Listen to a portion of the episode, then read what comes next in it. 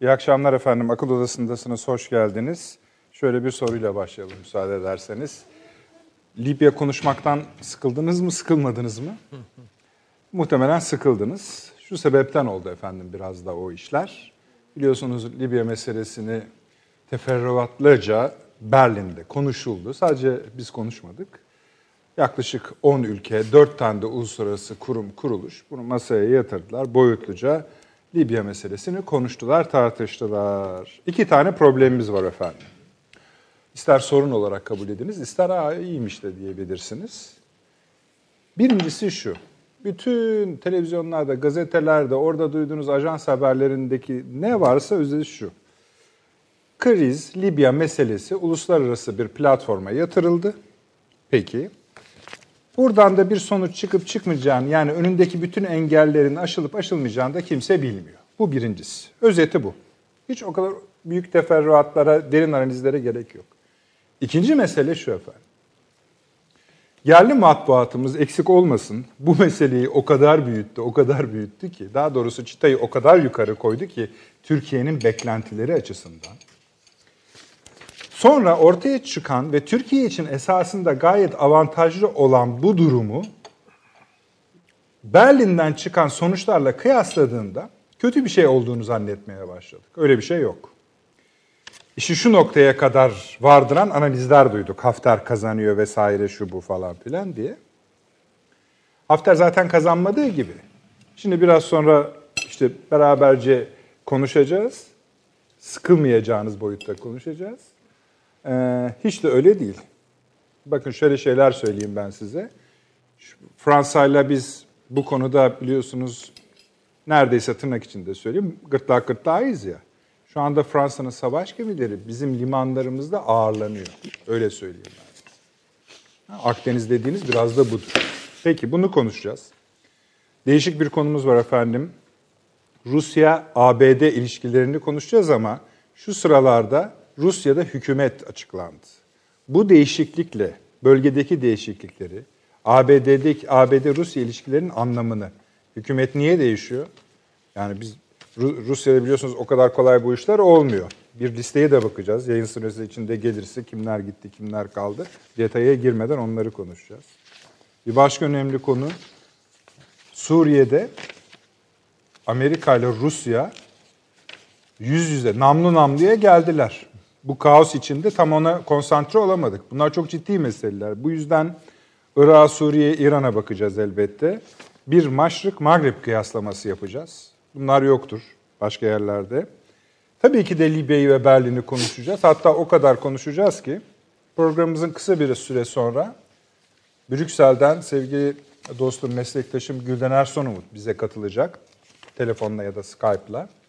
O size, bize de değil, size bu işin hem görünen tarafını hem de kendi yorumunu aktaracak. Bu işleri gayet iyi bilen bir meslektaşımızdır. Oradaydı zaten. Oradan bu işleri takip etti.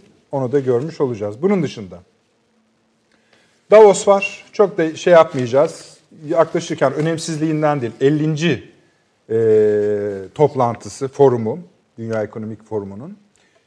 Yani 117 ülkeden 3000 insan katılıyor. Elbette önemli. Bizden de Dışişleri Bakanımız orada, Hazine Bakanımız orada, Ticaret Bakanımız orada, Merkez Bankası Başkanımız orada. Dışişleri Bakanımız hatta NATO'nun geleceği başlığıyla e, bir konuşma da yapacak orada. E, biraz latife edersek kısa bir konuşma olacak demek ki NATO'nun geleceğiyle ilgili konuşuyorsa. Irak konuşacağız. Çok ciddi bakın. Ekim'de başladı bu olaylar. 1 Ekim'de. Şu ana kadar yaklaşık 500 insan hayatını kaybetti Irak'ta. 20 bine yakın yaralı var ve bunlar yaklaşık rakamlar hala. Irak sadece bu yani yaralıları bile tedavi edemeyecek durumda olan bir ülke karışmaya devam ediyor. İran nükleer krizinde başka bir boyut var. Onlara değineceğiz. Bunların hepsi önemli konular. Ee, çok fazla girişte zamanınızı almayayım. Bir de şuna değinmek isterim efendim. 2009 yılında biliyorsunuz Hollanda'da bir uçağımız düşmüştü Türk Hava Yolları'nın. O zaman tabii bu Boeing 737 tipi bir uçak idi. O zaman dediler ki pilotaj hatası. Şimdi New York Times gazetesi bugün bir haber yayınladı. Dedi ki hayır işte bu Boeing'deki sorun da oradaki sorun. Üstünü örttüler dedi. Bu da ilginç bir konu. Çok büyük bir ekonomiyi temsil ettiği için insanın hemen inanası geliyor. Bir bakmak lazım. Onu da bugün işleyeceğimiz küçük parçalardan biri olarak kabul ederseniz seviniriz. Sayın Avni Özgür burada. Avni abi hoş geldin. Hoş bulduk. Yeni Bilgi Gazetesi yazarım. Ee, Profesör Doktor Süleyman Seyfi Öğün hocam burada. Hocam hoş geldiniz. Hoş bulduk. Doçent Doktor Emekli Tuğgenel Sayın Fahri Erener Paşam burada. Saatine şükür ki kavuştu. Aramızda onu görmekten son derece mutluyuz. İstinye Üniversitesi öğretim üyesi. Paşam hoş geldiniz. Teşekkür ederim. İyisiniz ve öyle Sağ de gözüküyorsunuz zaten. Dediğim gibi biraz sonra e, NTV Brüksel muhabiri sevgili Güldener Sonumut da bizimle birlikte olacak. Evet abi. e, Evet. Libya Berlin diyelim. Öyle başlayalım. Öyle bir girizgah yapalım. Evet. Biraz şeyden önce de konuşuyor idik. Yayından önce de. Bu bir şeyleri düzelterek başlamak lazım belki konuşmaya. Ben çok üzeri, üzerinden toz almış gibi oldum. Belki Yo, sen hayır. daha derinlikli bir Doğru, temizlik yo, yapmak istersin. Yani ana hatlarıyla program açarken söylediğiniz gibi yani Türkiye'de e, özellikle e, AK Parti'ye yakın e, medya organları öylesine bir yüksek beklenti ya da bir hava es, rüzgar estirdiler ki sanki hani Libya'yı fethettik işte petrolleri ne zaman çıkarırız acaba kimlerle yaparız işletmesini filan filan filan diye yani gittik vurduk zaten Hafter de dizin üstüne geldi çöktü e, filan diye. Bu, yani diyelim ki Tayyip Erdoğan'ın siyasi olarak e, söylemlerini onlar e, sahaya indirmeyi bir vazife gibi. Halbuki Hafter onla, Hafter'e söylüyor onları. Yani size bize söyle yani kamuoyuna söylemiyor. Hafter'e söylüyor onları. Yani ayağını denk al diye adama söylenen şeyleri bizimkiler ya esti gürledi kardeşim falan gibi yani Allah.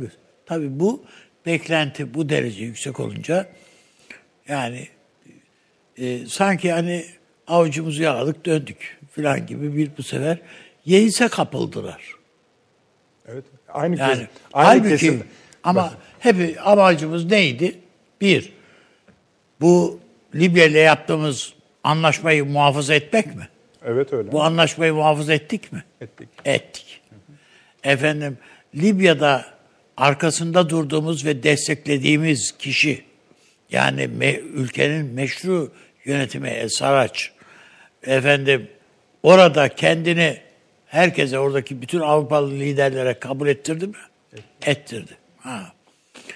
Üçüncüsü Avrupalılar Türkiye'siz bir barış olmayacağını kabullendiler mi? İçlerine sindirdiler mi? Sindirdiler.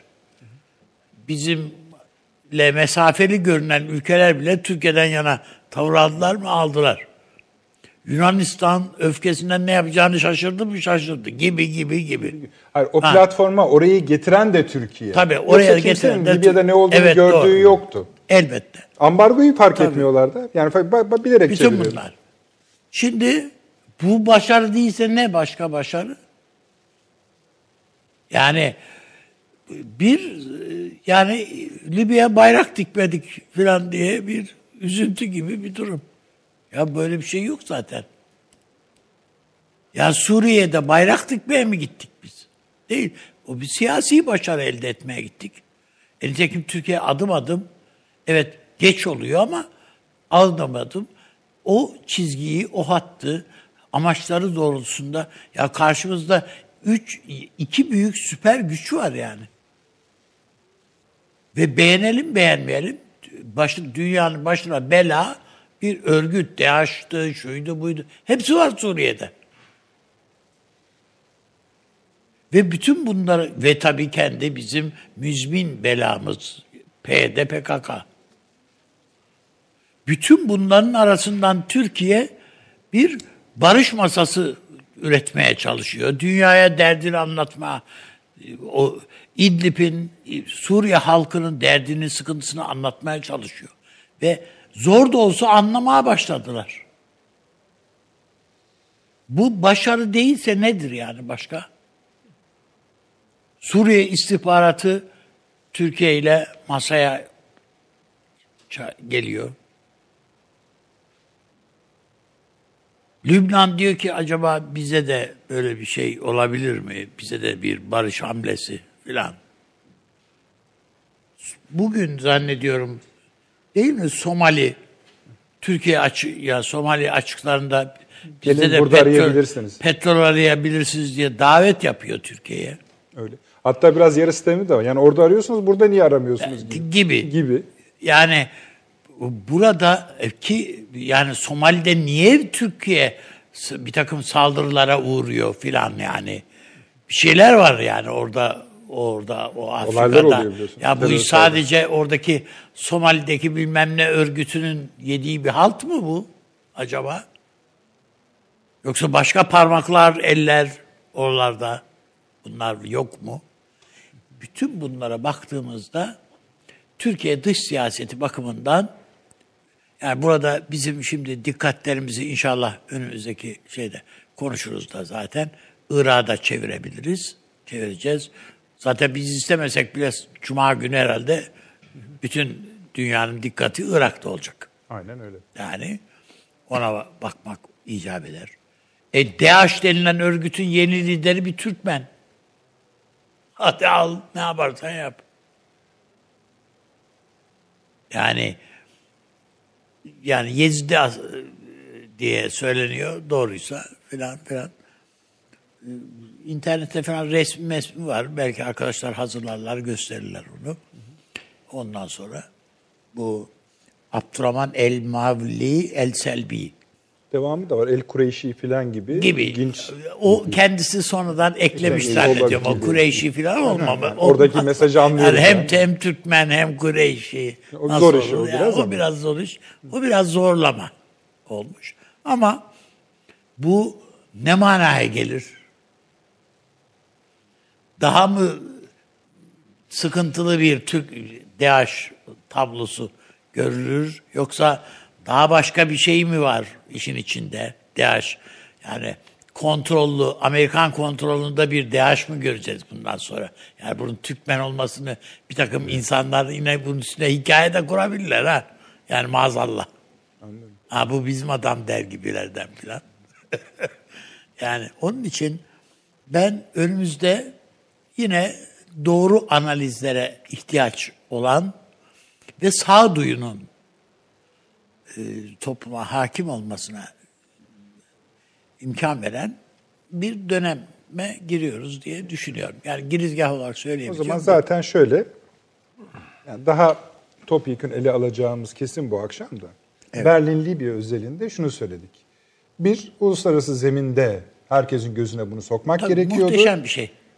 Yani Rusya hangi konumdaysa biz de o konumdayız. Evet. Almanya hangi konumdaysa biz de o konumdayız. Hatta biz onlardan ondan bir ad- Almanya'dan bir adım ilerideyiz. İtalya'dan bir adım ilerideyiz.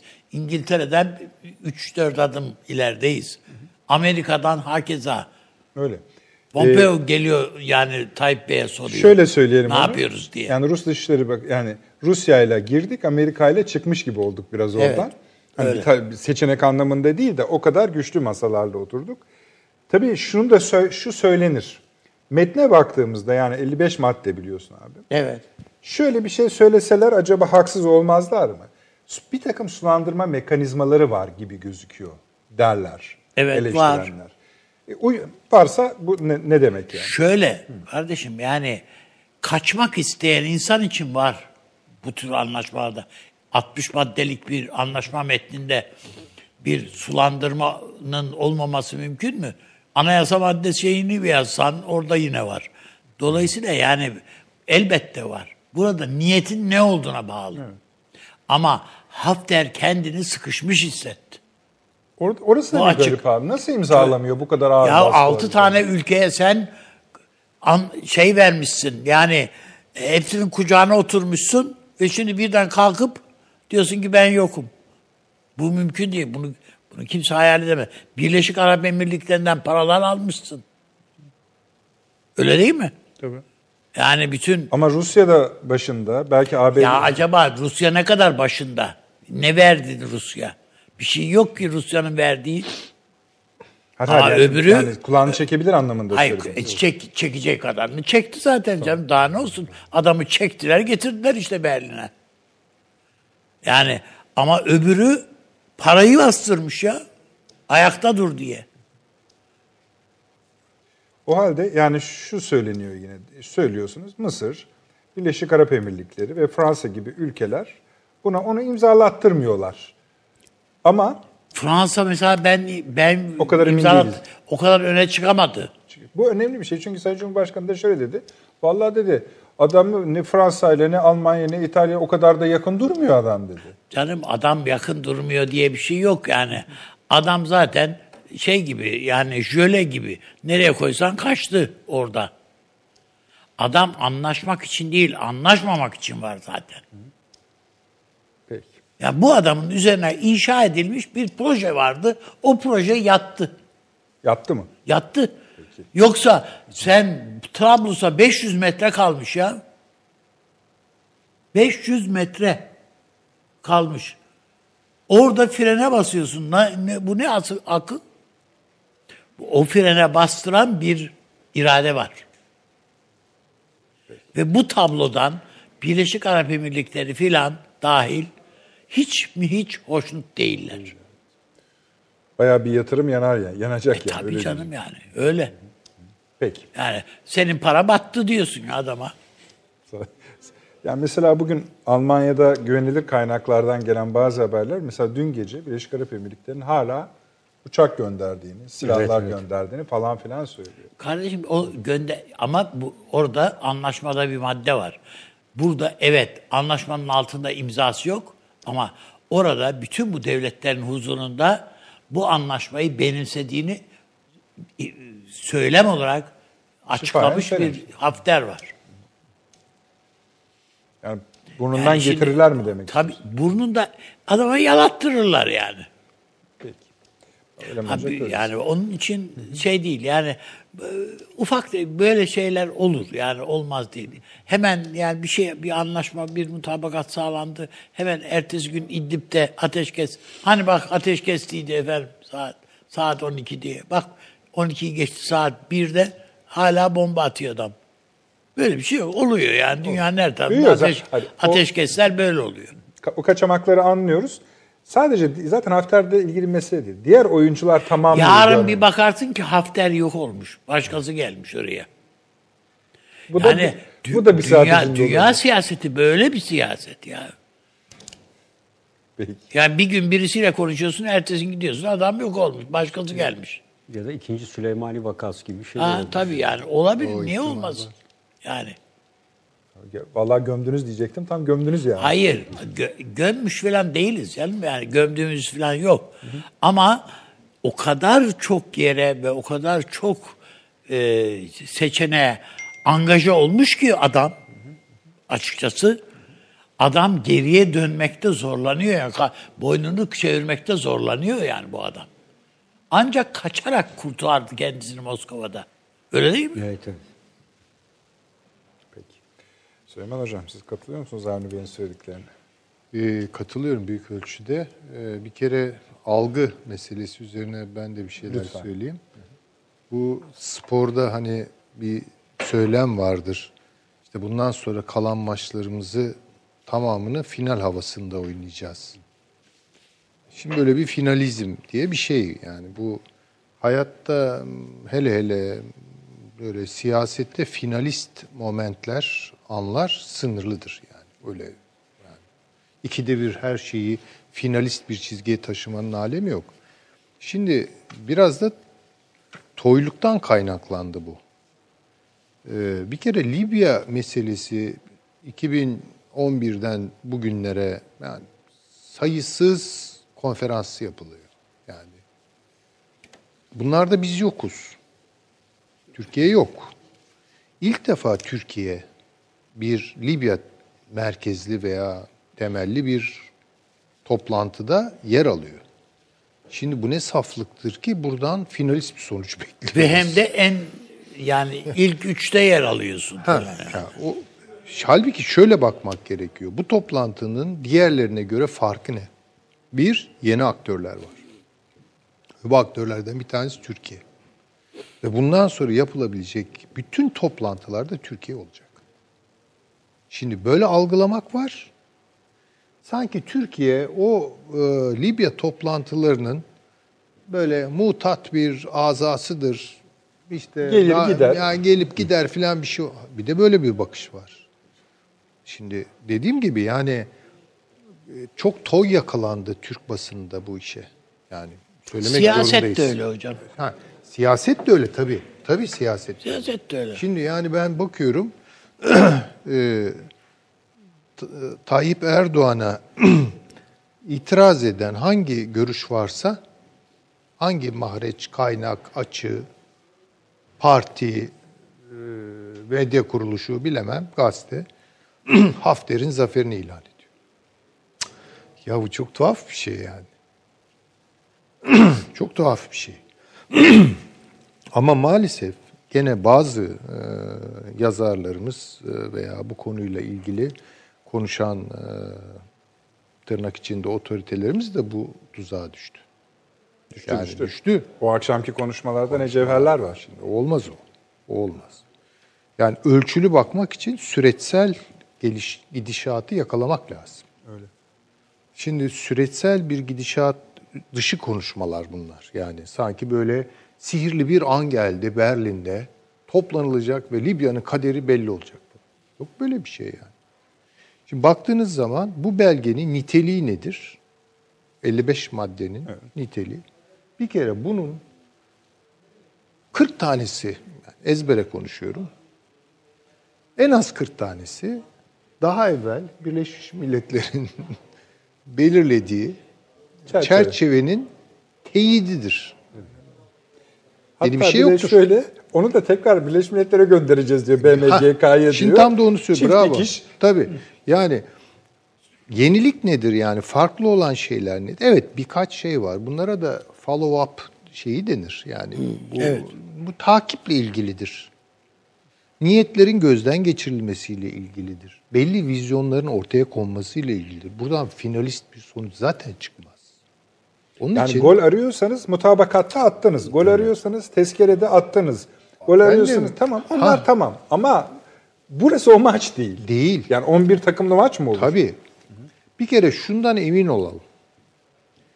Bu Libya meselesi daha O kadar bilemem, evet aynen öyle. O en az 10 sene daha gider. Gider. En az 10 sene daha gider. Ve çatışmalı gidecek.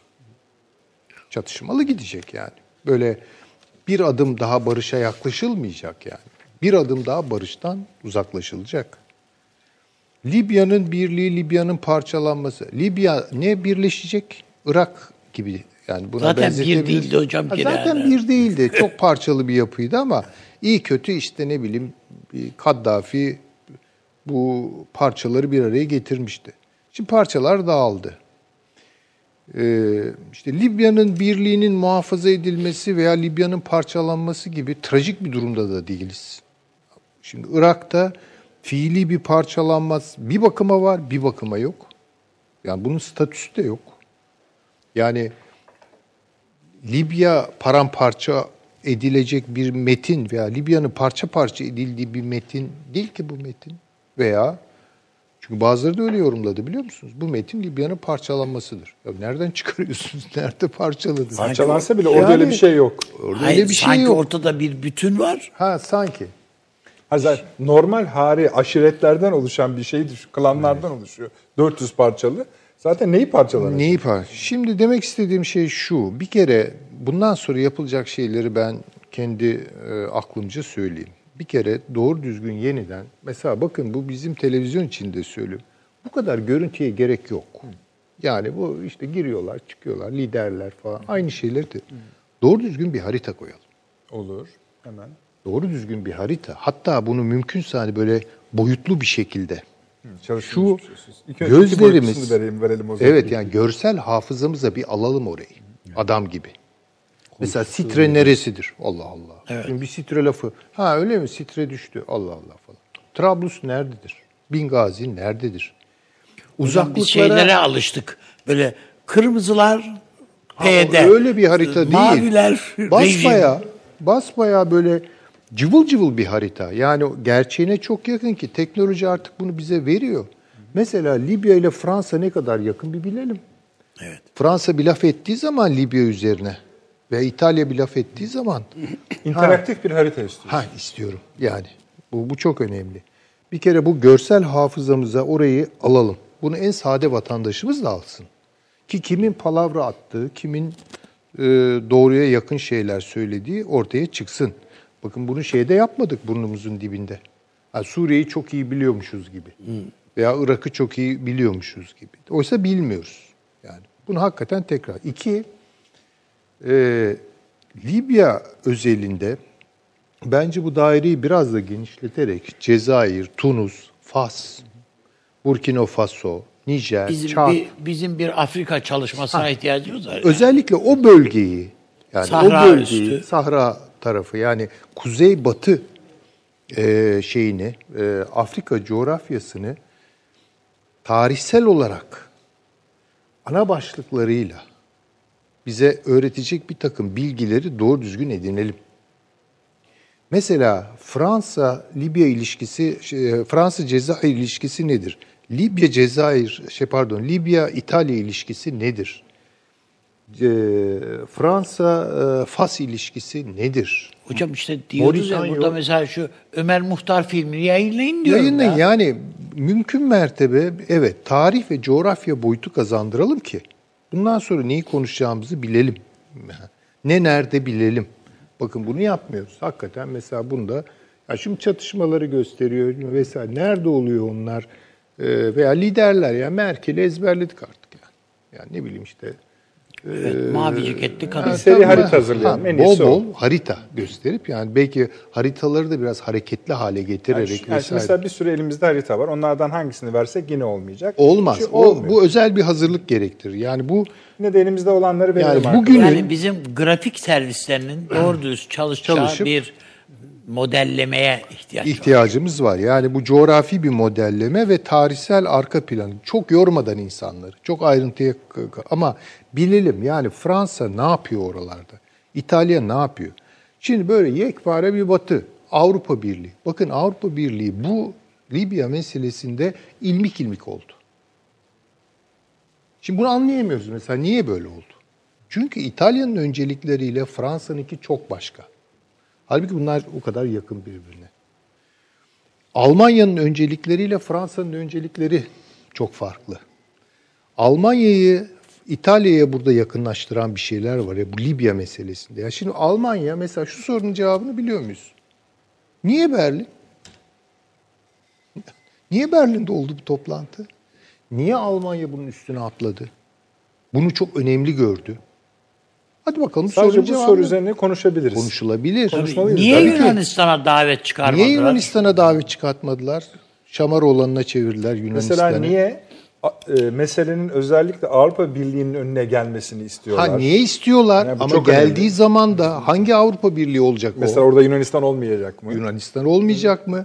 İtalya ile Fransa aynı şekilde mi bakıyorlar Libya meselesine?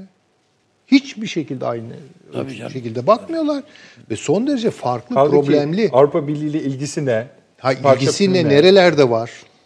Nerelerde var? Buna bakalım. Ve bazı Almanya'nın Kuvvetli- Avrupa Birliği derken kastettiği Avrupa'dan Ne, ABD Fransa ne anlıyor? e, Yunanistan yok olma AB Tabii. ve Avrupa lafında başkaları da yok, bazıları da yok.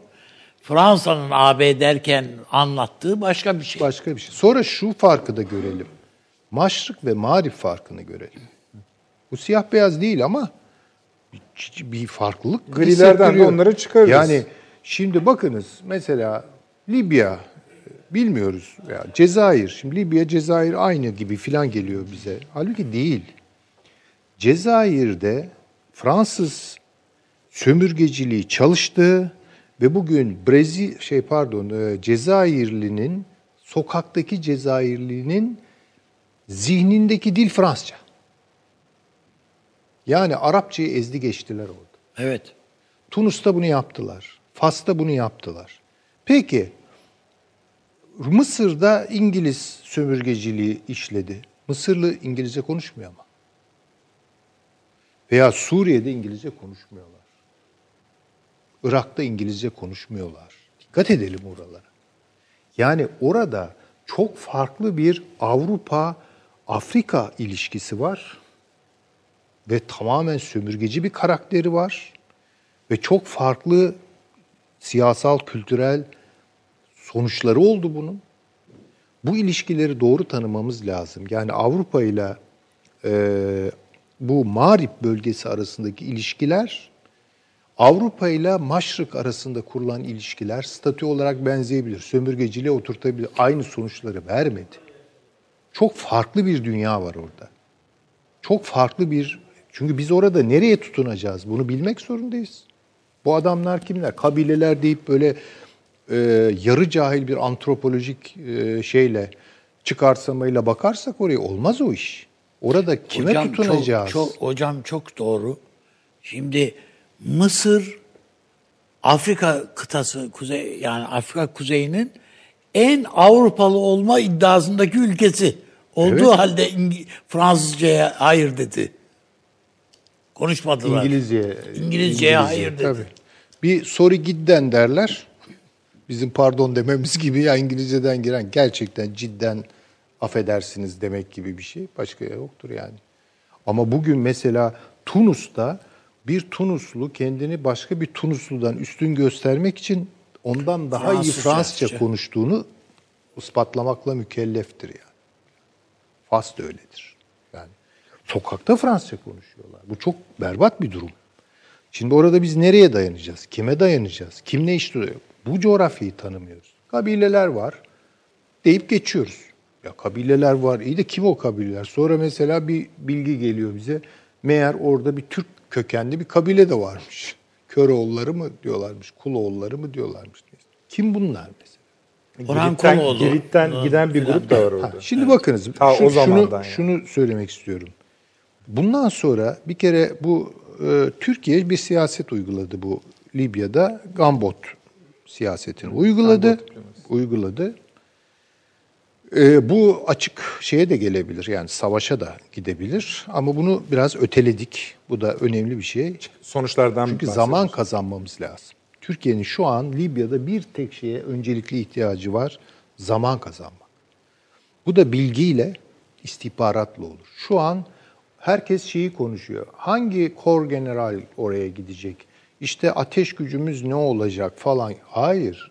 Şu an bütün ağırlık MIT'in üstünde. MIT. Başarırsa Türkiye başaracak. MIT'in de yapacağı şey oradaki unsurları, envanterini doğru çıkarmak, orada basacağımız zeminleri oluşturmak.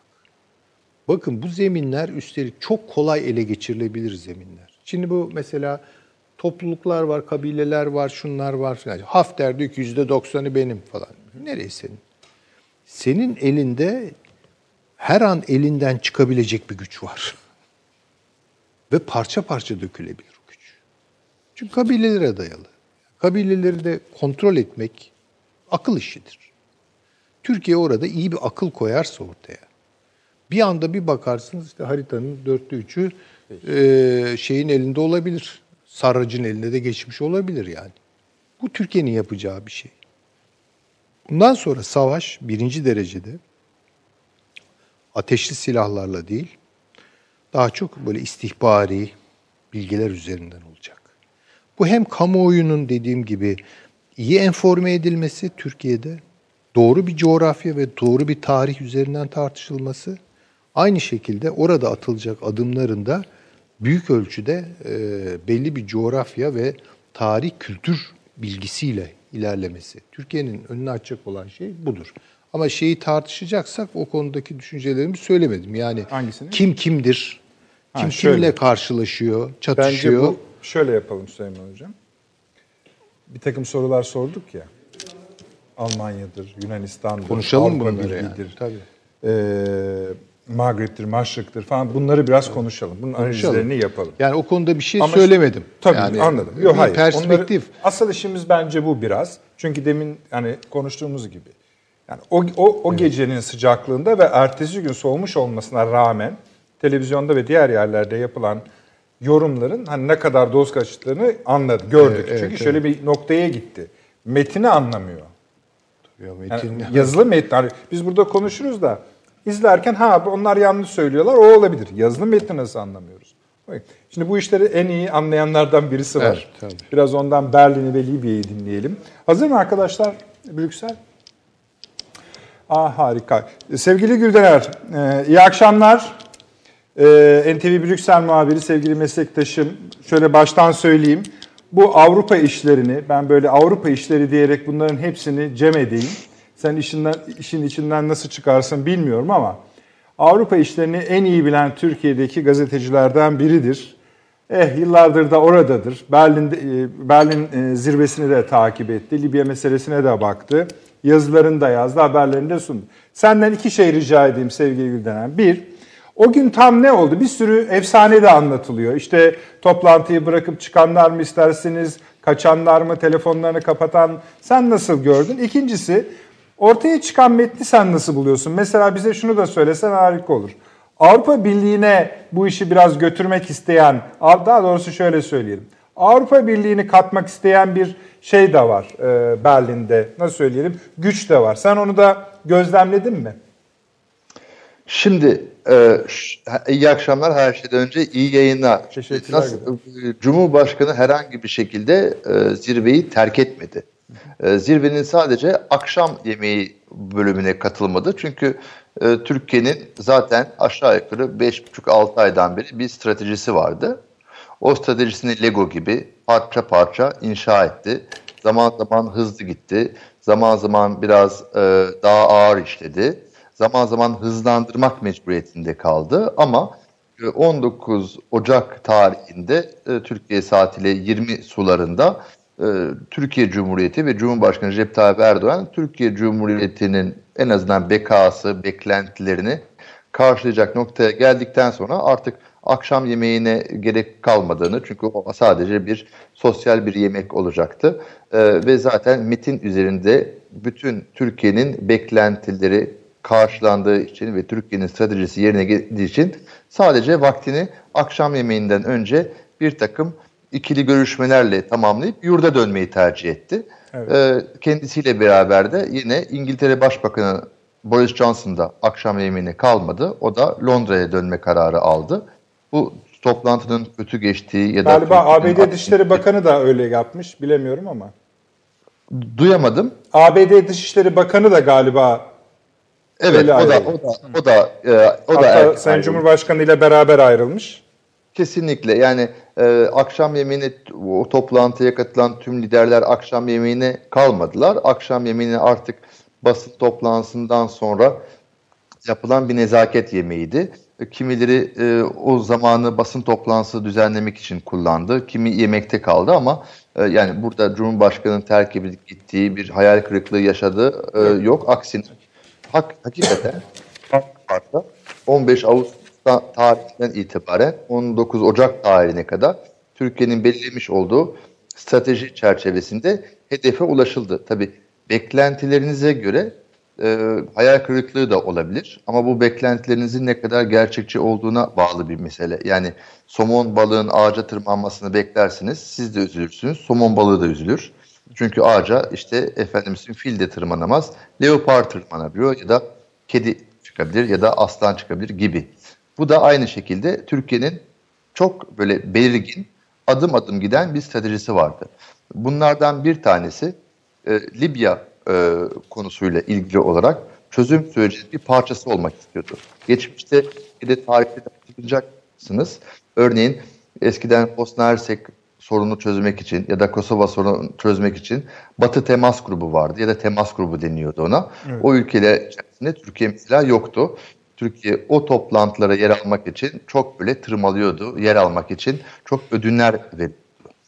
Oysa bu sefer 15 e, Ağustos tarihinde Almanya bu süreci başlattığı vakit Türkiye'de bu süreçte yer alması gerektiğini ve bu sürecin menüde bir sohbet konusu değil, aktörleri arasında yer alması gerektiğini gösterdi ve bununla ilgili olarak adımlar attı. Bunu yaparken de kendi ulusal çıkarlarını da düşündü. Akdeniz'de işte Güney Kıbrıs Rum kesimi, Yunanistan e, gibi ülkeler Türkiye'yi Akdeniz'de hapsetmeye çalışırken Türkiye'nin orada belirlemiş olduğu ekonomik münhasır alanını genişletmek ile ilgili olarak da Eylül ayından itibaren 23 e, Aralık tarihine kadar bir müzakere yürüttü e, Libya ile ve ekonomik münhasır alanı o bölgede sağlamış oldu. Bunu yaparken de hem Birleşmiş Milletler süreciyle uluslararası hukuka her zaman riayet ederek adım atan bir Türkiye var. Bu Suriye krizinde de söz konusu. Türkiye Suriye'ye müdahalede bulunduysa hem Adana Mutabakatı çerçevesinde hem de Birleşmiş Milletler Anlaşması'nın 51. maddesi gereği hem de NATO Anlaşması'nın 4. maddesi gereği. Yani Türkiye uluslararası hukuktaki haklılığını kanıtlayarak ve meşru zemini oluşturarak ve bütün bu görüşme ve tartışmaların böyle yeni temas grubu gibi işte E artı 3 gibi değil Birleşmiş Milletler çatısı altında taşımak istiyordu ve bunu da başardı. Çünkü Türkiye Birleşmiş Milletler tarafından tanınan ulusla, e, ulusal mutabakat hükümetinin lideri Saraj'la işbirliği yapılmasını savunuyor ve bunu sağlamış oldu ve bu süreçte Haftar dışlanmış oldu. Bu son derece önemli bir mesele ve bunun Birleşmiş Milletler nezdinde devam etmesi gereken bir süreç olduğunu kanıtlamış oldu. Türkiye bununla birlikte biliyorsunuz Berlin Konferansı ile ilgili olarak 3, 4, 5 tane tarih gündeme geldi. Sürekli ertelendi. En son 26 e, Ocak tarihinden bahsediliyordu. Ancak Türkiye'nin hem Ankara'da ardından da Moskova'da bu Berlin sonuç bildirgesinin omurgası bel kemiğini oluşturan bir ateşkes anlaşması sağladı, sağlayabildi. Bu tabii ki Rusya'nın da ya atmış olduğu adımlar sayesinde oldu. Ancak Türkiye'nin de bu konuda atmış olduğu adımlar önemliydi. Çünkü Türkiye bir ara bulucu değil, bir aracı değil, bir mekik diplomasisi uyguladı. Örneğin e, Cezayir'in ki Libya ile en uzun e, sınıra sahip olan ülkeler arasında bulunan Cezayir'in bu toplantıya katılması için Angela Merkel'i ikna etti. Fransa istemiyordu Cezayir'in yer almasını. Türkiye Angela Merkel'i ikna etti. Cezayir, Tunus Katar üç ülke olması gerekiyordu. İki ülke konusunda ikna etti.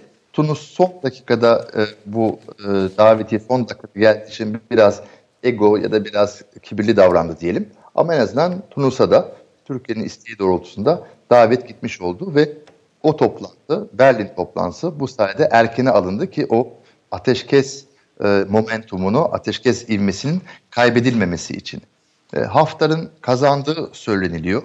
Ama 55 maddelik e, sonuç bildirgesinde bakıldığı vakit e, o maddelerden önce sağlanan e, Haftar'ın elindeki edinimler ile şimdi varılan noktaya bakıldığı vakit Haftar'ın çok kazanç sağladığı gibi bir husus söz konusu değil. En azından bu sadece benim görüşüm değil ama orada toplantıya katılan Fransız, İtalyan, Rus e, meslektaşlarım da dile getirdiği bir husus. Haftar'ın son dakikada Moskova'da bu e, ateşkes imzala, e, anlaşmasını imzalamamış olması ve anlaşılan Fransızların e, Birleşik Arap Emirlikleri üzerinden Haftar'ı etkilemiş olması ve son dakikada Fransızlar da Berlin sürecinde resimde yer alabilmek için Haftar'ın orada değil Berlin'de bu ateşkesi imzalaması için yapmış oldukları bir manevra olduğu anlaşılıyor.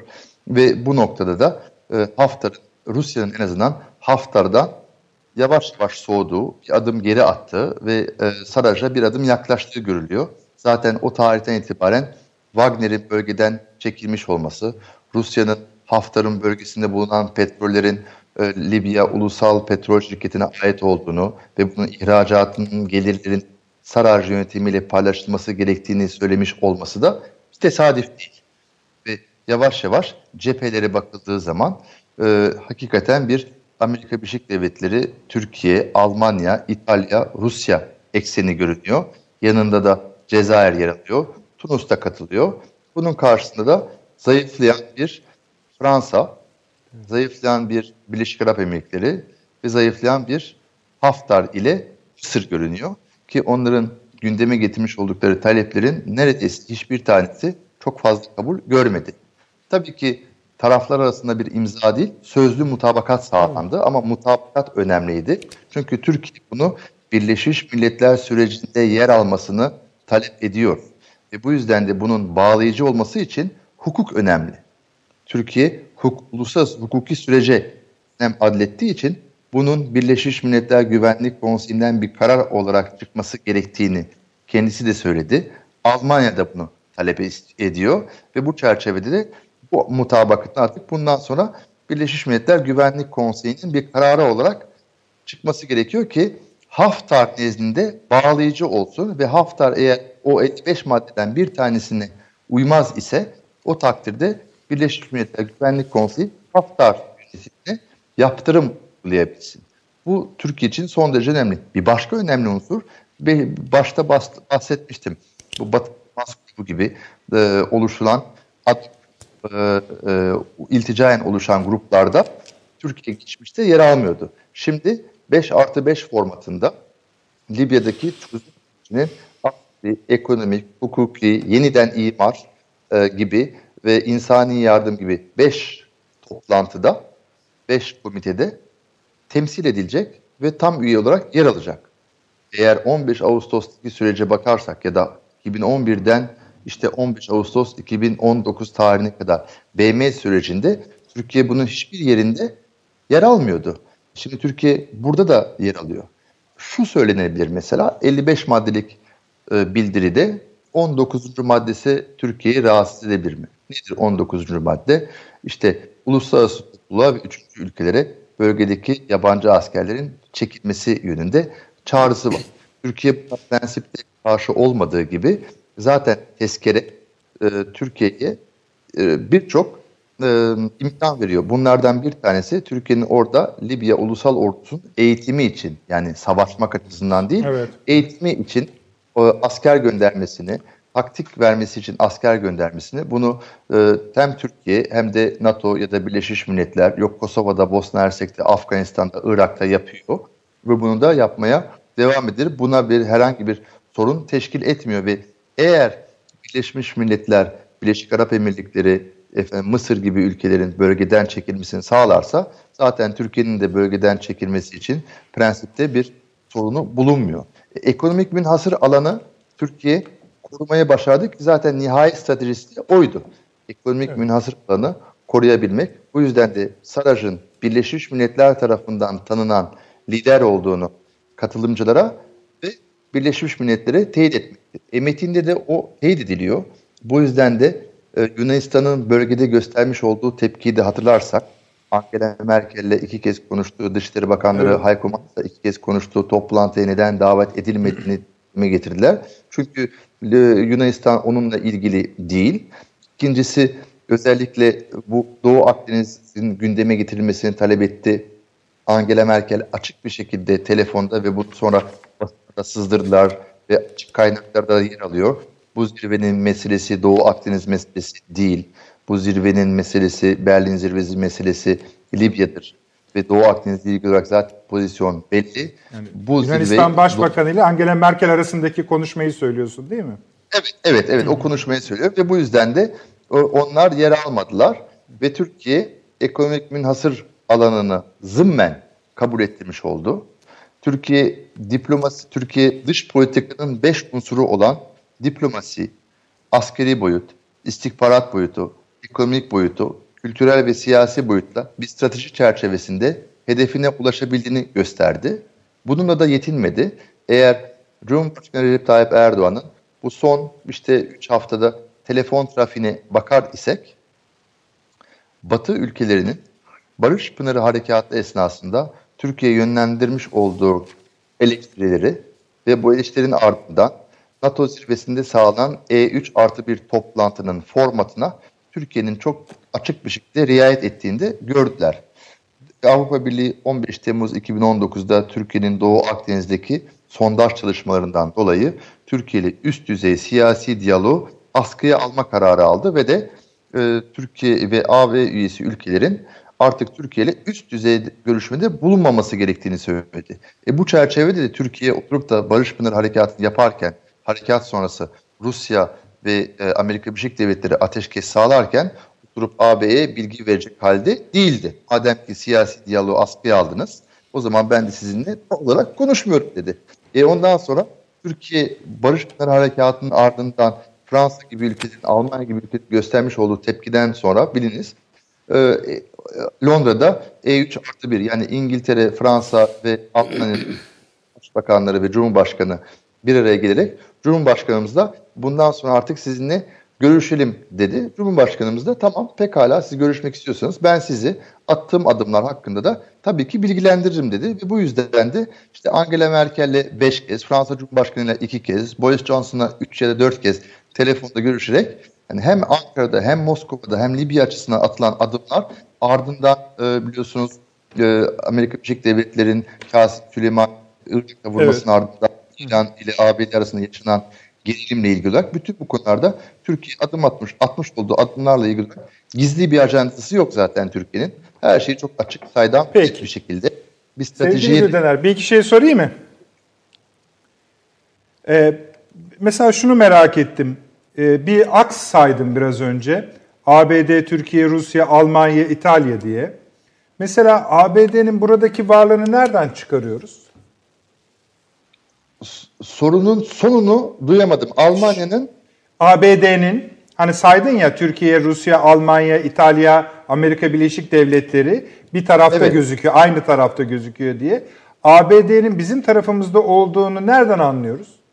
Şimdi şöyle, e, netice itibariyle Amerika Birleşik Devletleri içerisinde olsun, Almanya olsun, Amerika Birleşik Devletleri'nde e, Dışişleri Bakanlığı ve Amerika bu sürecin Birleşmiş Milletler'de devam etmesi gerektiğini ve bu yüzden de son dönemde e, artık Saraj'ı desteklediğini Pompeo da gösterdi, Heiko Maas da gösterdi Doğru. ve Angela Merkel de gösterdi ama e, Başkan Trump'ın hala Hafter'le bir e, yakın ilişkisi var ama zamanla e, o yakın ilişkisi azaldığı gibi örneğin e, Libya'nın petrollerinin tüm e, e, Libya'ya ve Evet, dolayısıyla evet doğru söylüyorsun. Hükümetine e, verilmesi yönündeki maddeyi de e, çok böyle bekletmeden hemen kabul etmiş oldu ve Hafter'ın bugününe yönelik olarak ABD dizindeki girişimleri ondan sonra pek e, çaba vermedi. Bununla birlikte örneğin Almanya'nın, e, Fransa'nın ve İtalya'nın Libya minvalindeki çıkarları son derece değişik. E, Fransa'da Dışişleri Bakanlığı hala Saraj'ı destekliyor BMGK üyesi oldukları için ve tutarlı olmaya çalıştıkları için ama şimdiki Dışişleri Bakanı eskiden Savunma Bakanıydı Fransa'da Jean-Yves Le Drian. Kendisi Savunma Bakanıyken uzun süre Hafter'ı destekledi. O da Hafter'ın desteklemesinin en büyük sebebi Af e, Libya'dan gelecek mülteci akını değil daha çok onların Libya'nın bir Afganistan'a dönüşmemesi, terör örgütleri için bir kamp oluşmaması ve oradan da teröristlerin Fransa'ya gelmemesi için bu adımı attıklarını iddia ediyorlar. Ama Peki. Almanya'nın büyük kaygısı e, yasası göç ve bu yüzden de Saraç hükümetinin desteklenmesi, güçlendirilmesi gerektiğini savunuyor. Peki. İtalya'da hem petrol kaynakları hem de göç. Güldener son ama kısa rica edeyim. Süremiz bir daralıyor çünkü.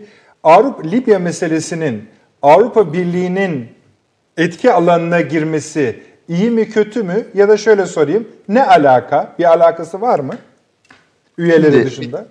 Evet, şimdi e, eğer şuna bakılacak olursa e, özellikle e, 1 Aralık tarihinde göreve gelen yeni Avrupa Komisyonu Başkanı Ursula von der Leyen e, artık Avrupa Birlik politik değil, jeopolitik bir birlik olduğunu söyledi.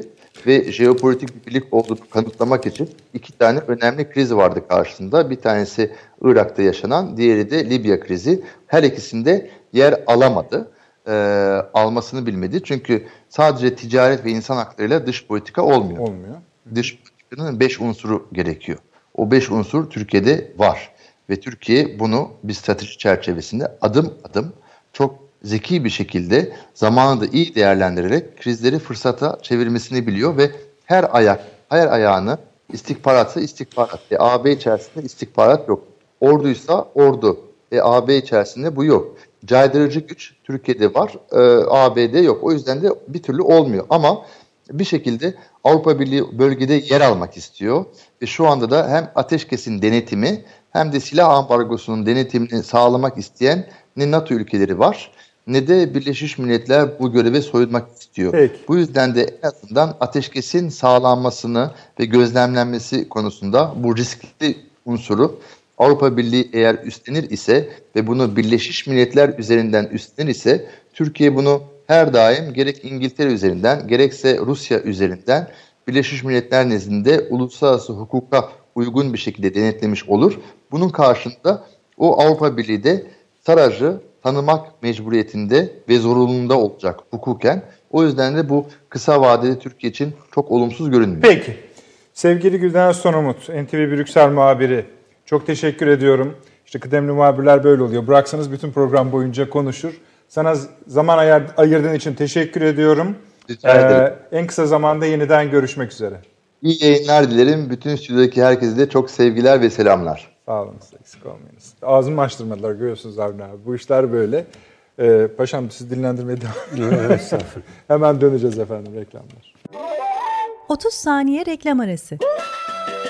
Birinci sınıf bir kültürün, birinci sınıf bir düşüncenin, birinci sınıf bir duyarlılığın dergisi Cins, hem edebiyat dünyamızın önde gelen isimlerini hem de yeni kalemleri ağırlıyor. Her ay bayilerden ulaşabileceğiniz Cins dergi, dijital dünyaya da yeni bir kapı aralıyor.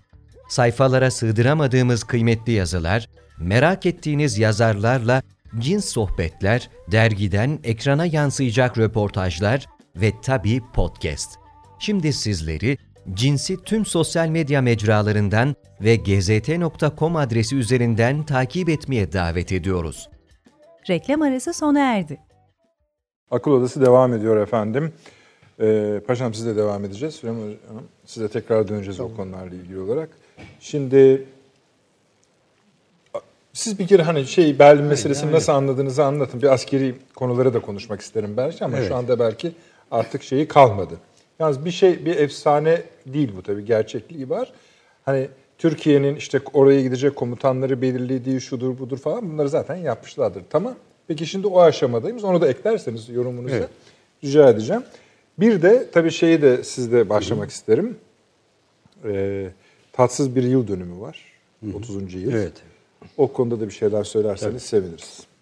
Ee, Ben öncelikle o Evet. belirttiğiniz e, 30. yıl dönümü e, malum e, Azerbaycanlı e, kardeşlerimize karşı e, Aralık 1989 yılında Dağlık Karabağ'ın Ermeniler tarafından işgal edilmesi üzerine başta Bakü olmak üzere Azatlık Meydanı e, Azerbaycan'ın birçok e, ilçesinde ve ilinde e, düzenlenen protesto, protesto mitinglerine e, Rus ordusu yaklaşık 26 bin kişilik kuvvetle ve Bakü'nün e, birçok kesimine aynı anda girdi. Buna karşılık e, oradaki e, Azeriler, Azerbaycanlılar da bütün yolları kapattılar. Ve sonuçta e, 130 sivil olmak üzere 147 e, kişi e, hayatını kaybetti. E, 20 Ocak e, 30. tarihinde. işte, değil mi? E, bugün de evet bunu 30. yıl oluyor. E, ve hayatını kaybedenleri bir kez daha rahmetle anıyoruz. Tabii e, bu bağımsızlık konusunda e, verilmiş e, çok önemli bir mücadele. Aynı zamanda Sovyetler Birliği'nin e, yıkılmasında ve dağılmasında da önemli bir e, Taş. taşlardan birini oluşturduğunu ben e, düşünüyorum. E, bu e, çok önemli bir konu ve bundan sonraki süreçte devam ediyor. Ama bu e, Ermeniler e, ve e, maalesef o zamanki Sovyetler Birliği tabii bu miras olarak da e, ülkelere kalıyor ama e, bir e, tarihte de bir kara leke Bunları da olarak yer böyle alıyor. söylüyoruz şu sebepten dolayı. Şimdi diyeceksiniz ki Orta Doğu'da her gün binlerce insan ölüyor. Biz onları unutmuyoruz. Onların hayatlarını kaybettiği ülkeler de unutmasın. Biz de işte bölgedeki tüm ülkelerin uğradıkları aksilik kardeşlerimizin, kardeşlerimizin e, o- hepsini teker teker yani bizim hassasiyetlerimizden birisi bu. Hem programımızın hem kanalımızın. Tekrar tekrar tekrar tekrar onları yaşatıyoruz. Evet. Çünkü bu meseleler kapanmadı. Ee, Amerika'nın yaptıkları da kapanmadı Orta Doğu'da. Tabii. Ee, çünkü bu hesaplar kapandığı sürece bir yere gidemiyoruz. O benim şahsi görüşüm. Bir kere daha hepsine Allah'tan rahmet dileyelim. Unutmadık. Devam edecek Evet. bu öykü. E, Şimdi Berlin e, konferansının bence en önemli özelliği e, sürecin e, bir kez daha Türkiye'nin de genel anlamda istediği bir husustu. Birleşmiş Milletler'e devredilmiş olması. Yani 2011 e, Şubat ayında ilk kez Birleşmiş Milletler tam anlamıyla Libya krizinde devreye girmişti ve ambargo, silah ambargosu özellikle koymuştu.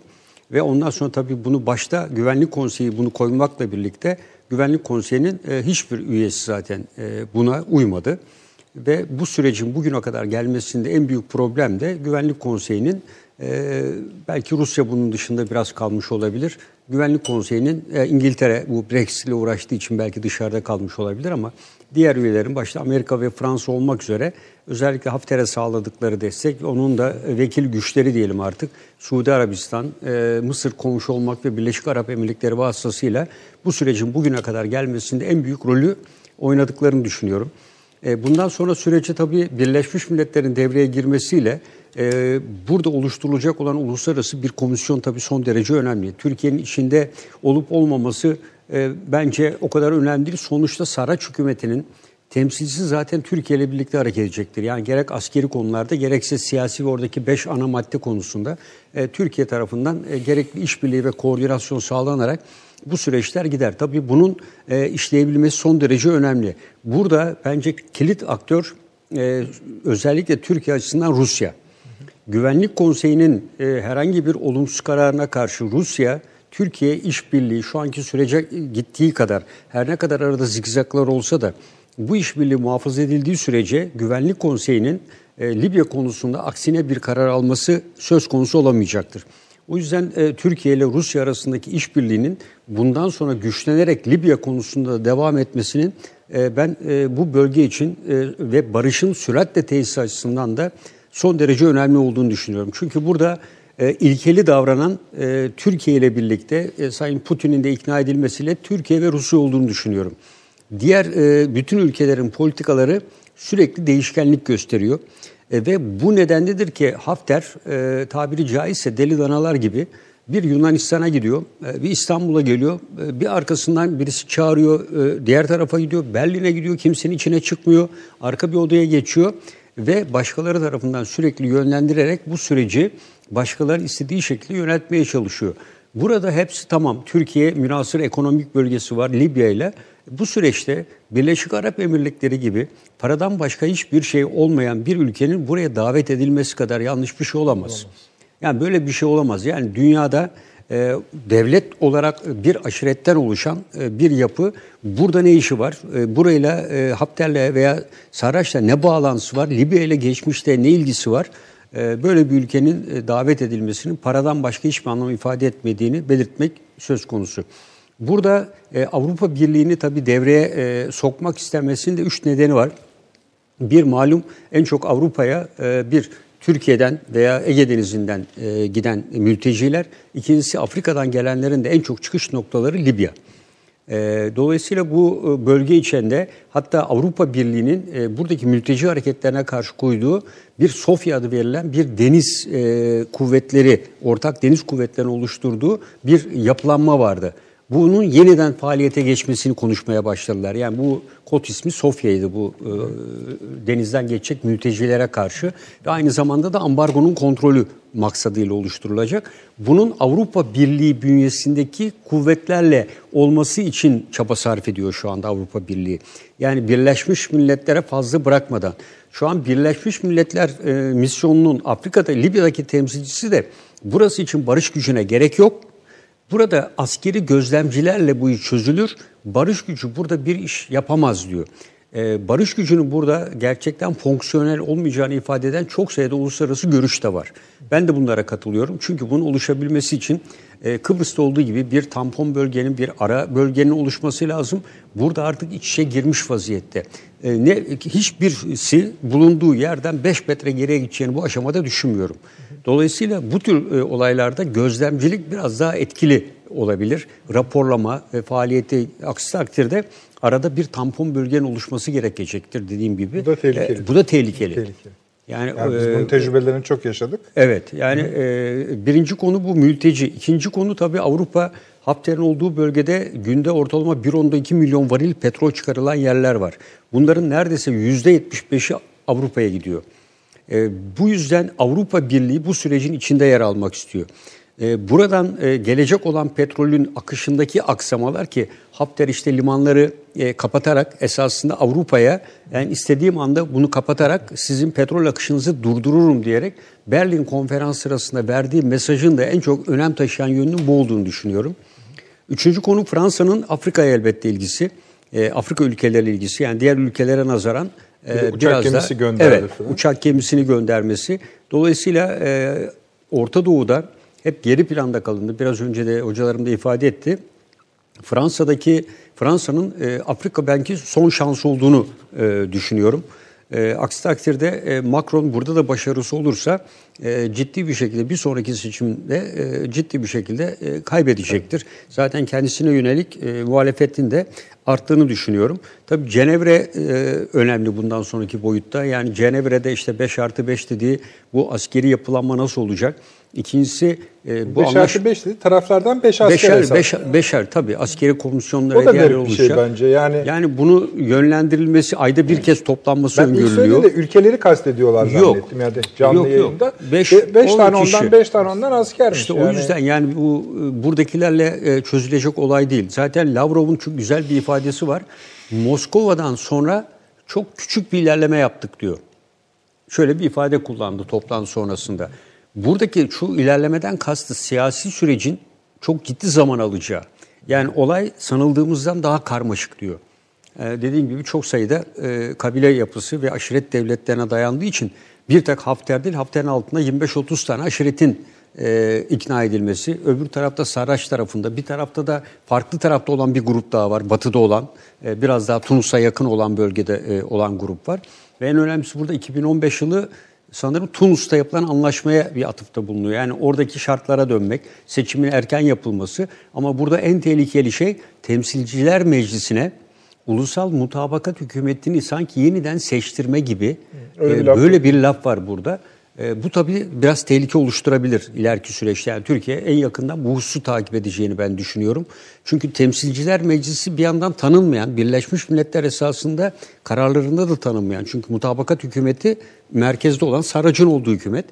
E, diğer tarafta tanımadığı bir Temsilciler Meclisi'nin yeniden ulusal mutabakat hükümetini kurmakla görevlendirilmesi gibi birbirle tezat bir karar. Savaşta çıktı şey dedi Evet. diyorsunuz paşam. Bir daha da ben bu adamla oturmam masaya. E, evet, yani- kastederek. E, bu yüzden Gerçi e, oturmadı da yani bir daha da bu işlere girmem anlamında. e, bu Tabii süreçte oradan aldığı tabii- güçten mi kaynaklanıyor? Ondan olabilir tabii. Yani burada e, özellikle e, Türkiye açısından e, Güldener Bey de aynı şey dedi. Yani bir Lego gibi. Esasında Türkiye'ye e, bu olayın Berlin olayının bu seviyeye gelmesinin en önemli kaldırgacı mı diyelim artık e, kuvvet çarpanı mı diyelim. E, bu olay nereyle başladı? Münasır ekonomik bölgeyle başladı ve sonuçta Türkiye Berlin'de yer aldı. Eğer bu hamleler olmasaydı Berlin bu kadar önem taşımayacaktı. Ve Berlin'de kesinlikle Hafter kendi dediklerini gerçekleştirmek için hamleler yapacaktı ve orada da sonuç alınamayacaktı. Türkiye'nin yaptığı bu hamle esasında Almanya'nın da Almanya'yı da kurtardı, Birleşmiş Milletleri de kurtardı. Ee, bu e, çünkü sonuçta bütün dünyaya şöyle bir mesaj verdi buradaki devletler. E, tabii Türkiye ile birlikte Rusya'nın e, Moskova'da, İstanbul'da yaptıkları toplantılar da bu süreci gelmesine önemli rol oynadı ama ilk başlatan Türkiye oldu. E, sonuçta Birleşmiş Milletler'in Milletler Cemiyeti'nin son zamanı gibi e, esasında e, ölümden yani artık böyle yoğun bakımdan birazcık da hareketlenmesini sağladı. E, Hizmetleri bu aslında Evet. yaptığı şey değil. Yani bu Evet. e, konuşmaları yani Birleşmiş Milletler'de yaptığı, genel kurulda yaptığı konuşmalarda hani Donald Trump'ın paranızı biz veriyoruz kardeşim Evet, konuşmasından çıkan sonucu da hatırlarsak hani Tabii. herkesin Hı hı.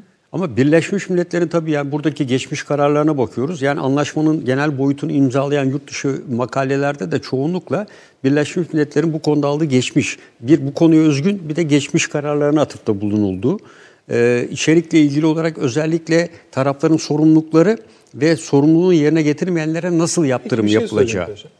Şimdi en çok altı çizilen şuydu. Taraflar karışmasın kardeşim bu işe. Karışmamaya her şey dahil. Evet. Özellikle silah mühimmat sahiri dahil. De ki Türkiye yardım etti. Türkiye'den örnek veriyorum. Çünkü onlar yapacak o yardımı belli. Yetti. Kim ne diyecek? Hani yetkili kim? Ee, Bir kere Vermez. şu var. Buradaki tarafların hemen hemen büyük bir kısmı Birleşmiş Milletler tarafından hazırlanan ve bütün ülkelerin imzasını açılan 170'e yakın ülke imzaladı. Birleşmiş Milletler Uluslararası Silah Ticareti Anlaşması var. E, düne kadar neredeydi? Yok yok. Bu hep var zaten. Ha, hep yani var. Dolayısıyla hep var. Ya dolayısıyla ambargodan önce de vardı. vardı. Bu ambargo sırasında da var. Yani bırakın ambargo ilan etmeyi. Ondan Birleşmiş. Milletler şunu diyecek. Birleşmiş Milletler Silah Ticareti Anlaşması'na aykırı husus var.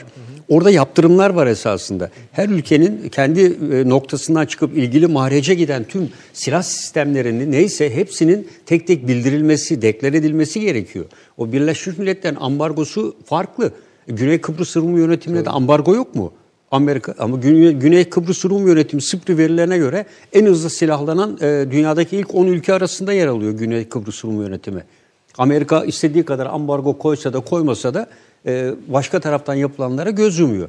Dolayısıyla Birleşmiş Milletler'in esasında hükmü yok. İmzaladığı sözleşmelere kimse uymuyor. Amerika zaten hiç uymuyor. İsrail zaten hiç uymuyor. İşte Netanyahu ne diyor şimdi e, seçim e, şeylerinde? Batı Şeria'nın şu bölgesini de biz bundan sonra İsrail'in e, kontrolü altına alacağız diyor. Bunu seçim taahhütü olarak veriyoruz diyor.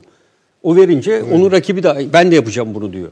Yani bir başka ülke işte toprakları ilhak etmeyi seçim vaadi olarak e, verebiliyor. Dolayısıyla Birleşmiş Milletler kararını kimse e, yapmıyor. Bunun yaptırımı da yok zaten ne yapacağı. Dolayısıyla burada e, Yani bunu Türkiye takip edecek mekanizma var mı yok şu anda? öyle O öyle yok. bir mekanizma yok. Yani o zaman Ee, şunu söyleyeceğiz yani bu, bir yerde bozulur abi. Hani ufak tefek Zaten kaçamaklar dediniz ya. yani. İş- o iş- biraz Canım öyle.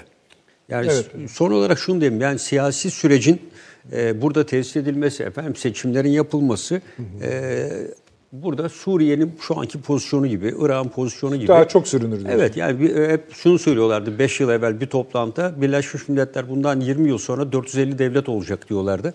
Herhalde 3-4 devlet Libya'dan çıkacak gibi görünüyor.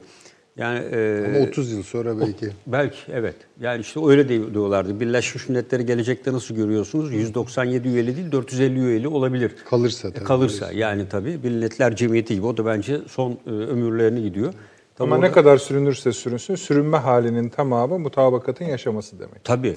Tabii yani Tabii, burada tabii. e, bu- Meşruiyet başka bir şey. Yani burada Suriye'den sonra e, Türkiye e, Libya konusunda da e, iki yerde de hamle yaptı ve Doğu Akdeniz'de de tabii aynı anda pek gündemde düşmedi. Libya ön plana çıktı ama Türkiye e, Güney Kıbrıs şeyin Kıbrıs adasının güneyindeki önemli bir petrol bölgesine de gemi sondaj gemisini gönderdi.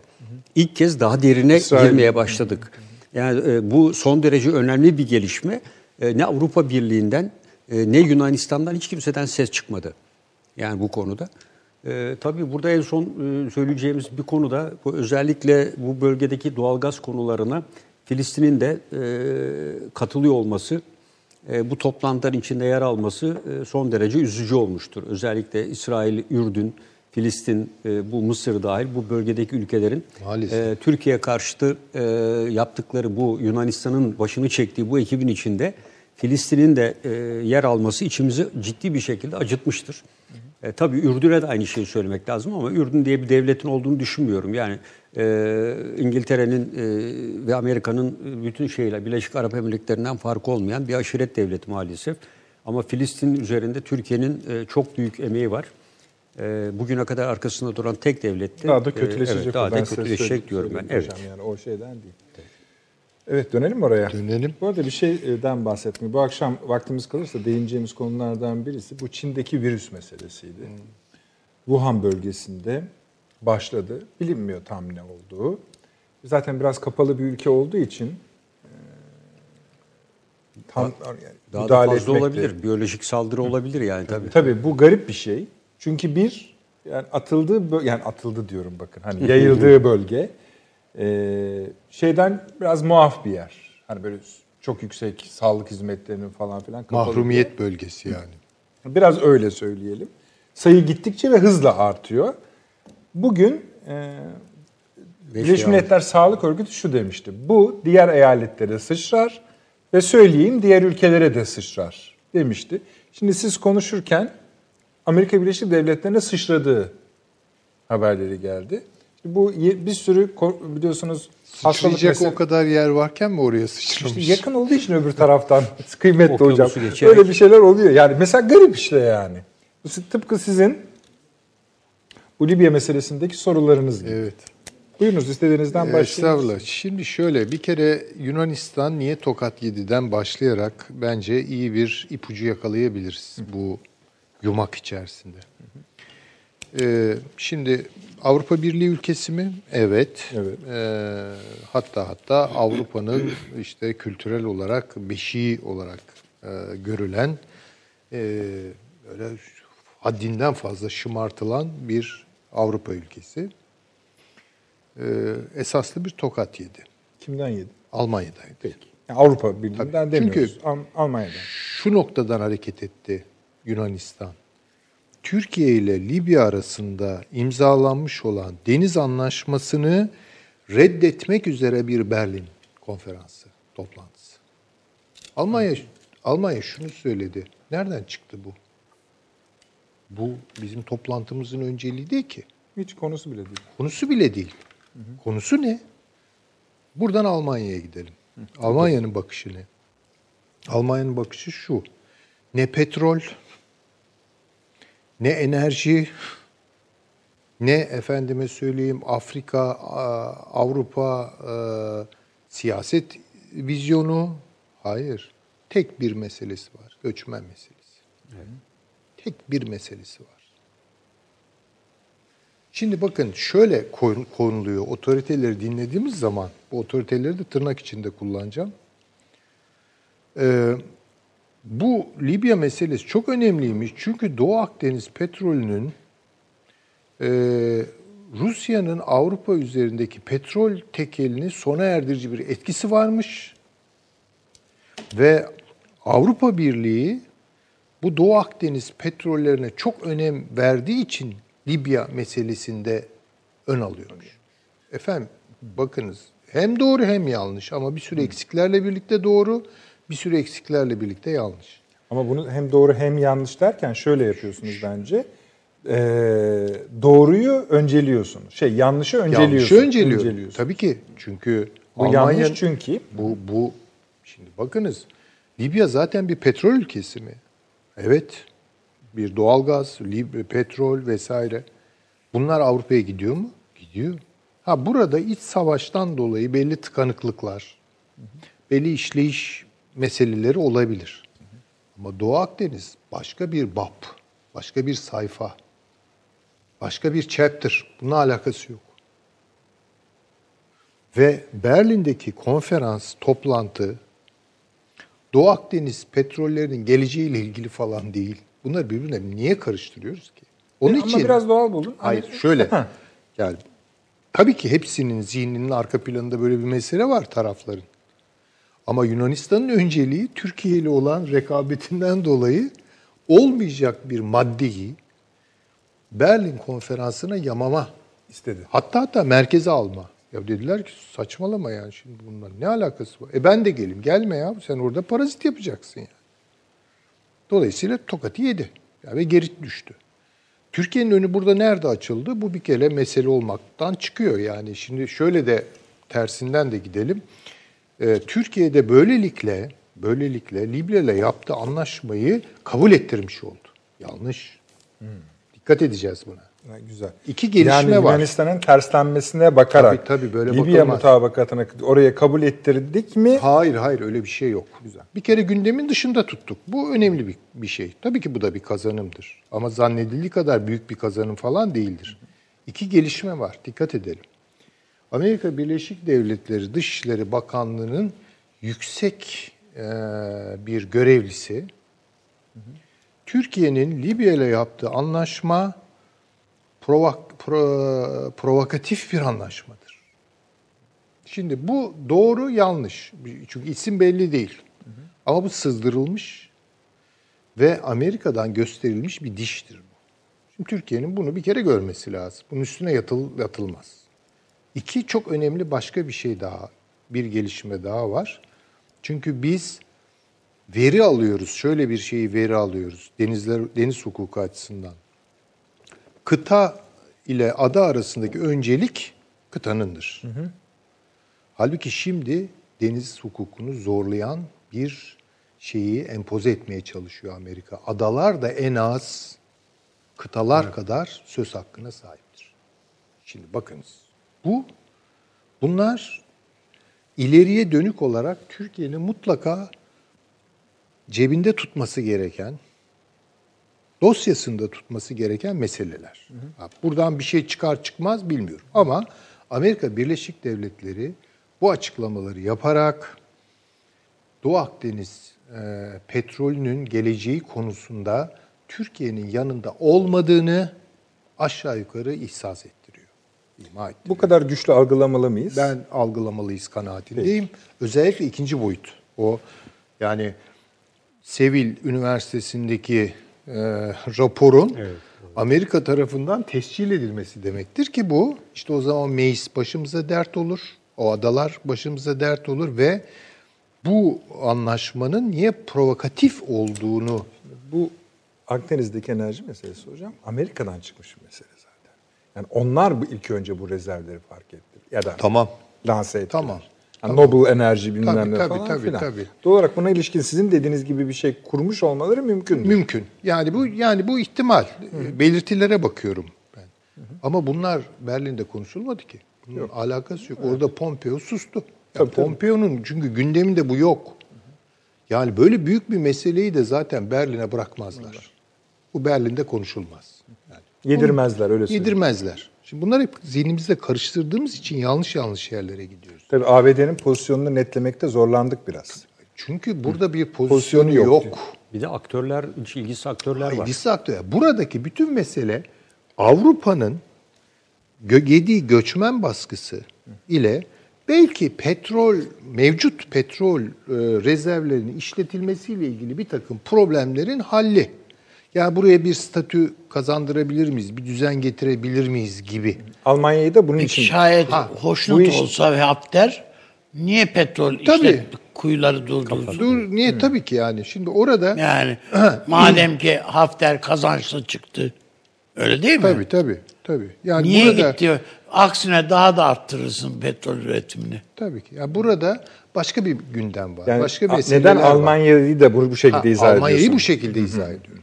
Şimdi gelelim Fransa'ya. Bu iş diye. Fransa'nın bu Libya üzerindeki e, şeyi, e, hakimiyet e, iddiası bir kere bu işte mümkün olduğu kadar İtalya'yı dışarıda bırakmak. Çünkü İtalya tarihsel olarak daha yakın ama ekonomik olarak Fransa daha baskın. Diyor ki bu iş siyasi bir muhteva kazanacaksa benim istediğim gibi olsun.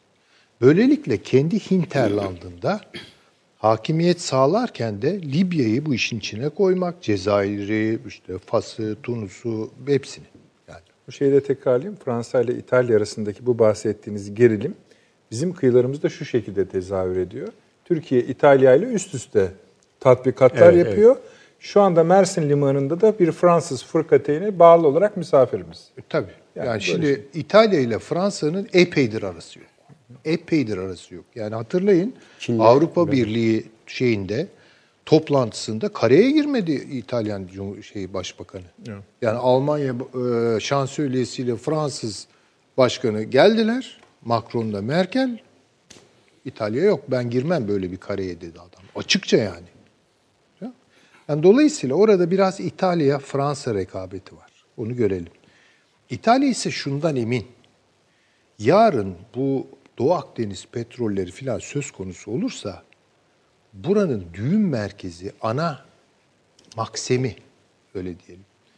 Merkezi, tevzi, dağıtım merkezi Libya olacak. Bir kere bunu şey yapalım. Öyle bu hani işte Girit'ten boru döşedik. hatta hatta bizim için bile Türkiye'den geçilecek bu. Hayır, hayır. Bu bunun dolum merkezi, bunun merkezi Libya olacak.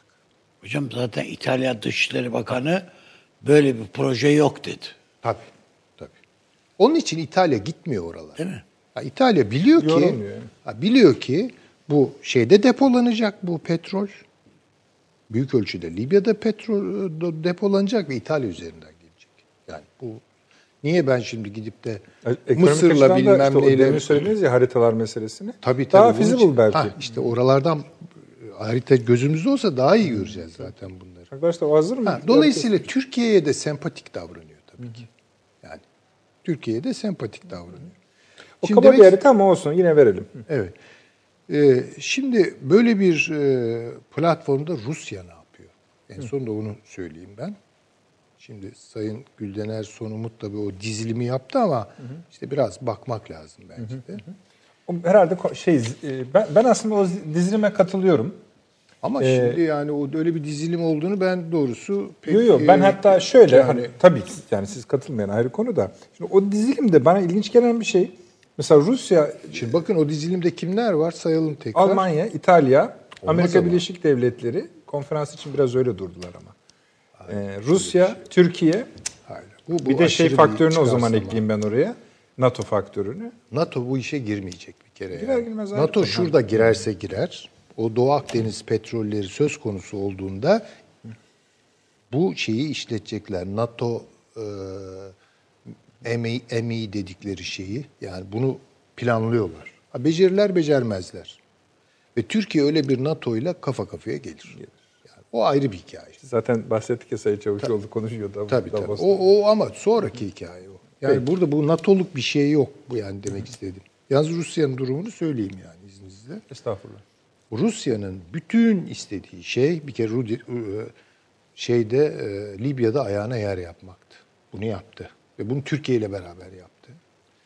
Ama onu biraz bahsetmiştik. Yani o meşruiyeti Tabii, taşır tabii. Türkiye diye. Taşır. Burada yok işte Hafter'i destekle falan. Hiçbir şey desteklediği falan da yok orada Rusya'nın. Rusya orada tutunmak istiyor ve bunu Türkiye ile beraber yapmak istiyor. Ve umudu, beklentisi, bundan sonra atacağı her adım Doğu Akdeniz petrollerinin e, çıkartılması, işlenmesi, e, dağılımı, e, lojistiği falan. Bu konuda Artık Rusya oyunda. Yani Rusya oyunda ve bunu bozmaktır. Tabii. Bundan sonra Rusya'dan kaos bekleyin. Ve kaos devam ettiği sürece Rusya daima şu rolü oynayacak. Ama bunu düzeltmek lazım. Tabii tarafları bir araya getirmek. Yalan. Orayı mümkün olduğu kadar kaotik tutmak ve işlemez hale getirmektir. Bu da demek ki Türkiye ile Rusya bir yere kadar beraber giderler. Bir yerden sonra beraber gidemezler. Çünkü bu petrol Türkiye için önemli. Eğer tutturabilirse, o kaynaklara hakim olabilirse bunun da tabii önümüzdeki e, senelere dönük seneler. Evet. Dolayısıyla o dizilimde Almanya'nın sahipleri başka, Fransa'nınki başka, İtalya'nınki başka, Türkiye'ninki başka. Hepsi bunlar başka başka Zaten bu tellerden başkaları çalıyorlar. anlamayanların birinci sırasında Yunanistan olduğu için ilk dayağı da o yedi. E, tabii Yunanistan Ya bizim ülkemizde de şey anlamayanlar yaptı. var. Ya evet On- çok tuhaf. Yani sanki herkes şöyle bu Berlin'de bakalım Türkiye'nin Libya ile yaptığı anlaşma kabul görecek. Ya yok gündemde yok böyle bir şey.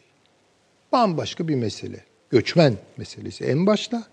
İkincisi Libya petrollerinin Vaziyeti. vaziyeti. Öyle. Üçüncüsü buralarda biraz işte çünkü bakınız şunu da e, izli, e, aktarayım ondan sonra e, gevezeliğimi sonlandırayım izninizle. Estağfurullah. Şimdi bu e, Afrika meselesi, bunu da çok zekice bir şey yaptılar. Fransa da bunu e, bilemedi. Yani Fransa bakın çok duygusal hareket etti. Birden Kaddafi'ye saldırdı vesaire. Son dönem sakinliği o Tabii, belki. Evet Amerika'da tabii tabii falan dedi. NATO'yu devreye soktular. Orada bir barajın kapağı kaldırıldı. Bunu hesap edemediler. Ve birden muazzam bir göç. Bu Amerika'nın Avrupa'ya atabileceği en güzel, hoş bir tabir değil ama kazıklardan bir tanesi. Berlin'de söylenen şeylerden biri de şu Süleyman Hocam. Bu dediğiniz doğru. Ee, üçüncüyü söylemediler ama Avrupa'ya göç ihtimali olan üç yer var. İkisi Türklerin eline geçiyor. Daha tehlikeli bir şey olamaz diye. Tabii. Tabii. Onu ciddi, yani zaten Suriye bizde evet. Şimdi iyi kötü burada biz durdurduk. durdurdu. Yatıp kalkıp bize dua etsinler. Ama orada durmuyor. Orada da- Orada durmayınca bu çok büyük bir tehlike. Bakın geçenlerde şeyde e, İspanya'da yani Barcelona için mi söylediler emin değilim şehir yüzde kırkı siyah. Yani bir kara Avrupa oluşuyor. Yani eskiden böyle Fransa şey ya Paris'te bu, de bu var. Avrupa'nın kafasına yani bizde hiç önemli değildir ya insanların tabii canım. rengine falan bakılmaz. Bakmaz. Hatta Bilal Habeşi yüzünden severiz de yani. Ama bunlar öyle değil ki bunlar siyah deyince ötleri kopan beyazlar. Aynen öyle. Peki. Avni abi. Ya en az beş tane itiraz noktam var demiştim. Buyurunuz. Yok. Estağfurullah. Şimdi hocam söylediklerinde özellikle Amerika Birleşik Devletleri ile ilgili olarak benim de e, buna katıldığımı söyleyeyim. Yani bir belirsizliği var. Öyle Amerika Birleşik Devletleri ben senden yanayım diye herhangi birisine bir şey söylemiş değil. Orada. Şimdi esasında Hafter bu sözüm ona askeri strateji eğitimi görmüş, değil mi? Kurmay eğitimi görmüş falan filan da bir adam yani. Aslında bana göre Moskova'da çok büyük bir şansı kaçırdı. Şayet ateşkes anlaşmasını imzalamış olsaydı bu aynı zamanda meşruiyetinin de imza altına almış olacaktı. Bu güzel. Şimdi Fransa'da Moskova'daki bir anlaşma. Berlin ise bir görüşme. Bir zirve toplantısı. Kalkacaksan oradan kaçsaydın yani. Hayır, Hayır yani orada anlaşmayı yani bir tanı o bir tanınırlık belgesi. Türkiye tarafından efendim Türkiye'ye yakın olan efendim e, Libya'nın meşru hükümeti tarafından tanınırlık belgesi o. On müşterek imza altına aldığın anda. Şimdi nesin? Üstünde üniformasıyla sağda solda gezen bir darbeci adam. Bu pek Avrupa'nın hoşuna giden bir insan tablo tipi değil. yani. Avrupa'nın değil, dünyanın da hoşuna gitmiyor bu. Yani nerede üniformalı adam görürlerse ters ters bakıyorlar. Onun için ben Hafter'e bunu Fransa bu kazığı attı herhalde. Yani veyahut da öyle ne o anlayamadılar. Fransızlarda da çok artık eski zeka olmadığı için onlar hala herkesi dego zannediyorlar. falan. Çok hata yapıyorlar. Bana göre şu anda e, bu e, efendim ulusal mutabakat hükümetinin en büyük şeyi Hafter. Öndeki en büyük de, e, şey problem o. Yani sen lafı yine aynı yere yani bunun bir ortadan kaldırın diyorsun yani. Evet ben bu Hafter'in ortadan kaldırılması gerektiğini Ve düşünüyorum. kaldırılacağını da ben düşünüyorum. Yani aç, a- evet ben de o kanaatteyim. Yani bir de adam mesela ben ondan aynı masaya oturmam, ben ondan yemek yemem, ben efendim e, aynı salonda konuşmam filan filan. Bu bu yani e, bir e, asker asker bir tarafı, öbür tarafı diplomat filan neyse buna benzer bir adamın e, yani güvensizliğinin de ifadesi, kendine güvensizliğinin de ifadesi. O Zaten bakımdan teyzesiyle Sarraç- falan gelmiş toplantı. Ha? Toplantıya teyzesiyle falan gelmiş yani. olabilir yani muhtemeldir. iki akraba, iki oğluyla mı? Ha öyle bir şeyler İki ama oğluyla gel- mesela Saraç bakanlarıyla Evet, işte falan geldi. yani. Ya Saraç daha derli toplu, daha devlet adamı görüntüsü veren filan e, bir noktadaydı. Ama dediğim gibi yani esas şansı Hafter orada kaybı. Yani treni orada Moskova'da. kaçırdı. Moskova'da kaçırdı. Onun için bu e, şeyin e, Lavrov'un yani çok da bir mesafe kat etmiş değiliz. Berlin'de bir şey mesafe almış değiliz. Demesi Aslında iş Mo- Moskova'da aslındaki bir tablo. Yani Moskova'da bu iş bitebilirdi. Bu adam tabii böyle 58 tane madde falan filan gayet dalga duvara işler onlar. Yani hiç e, keyfe keder metinler bunlar.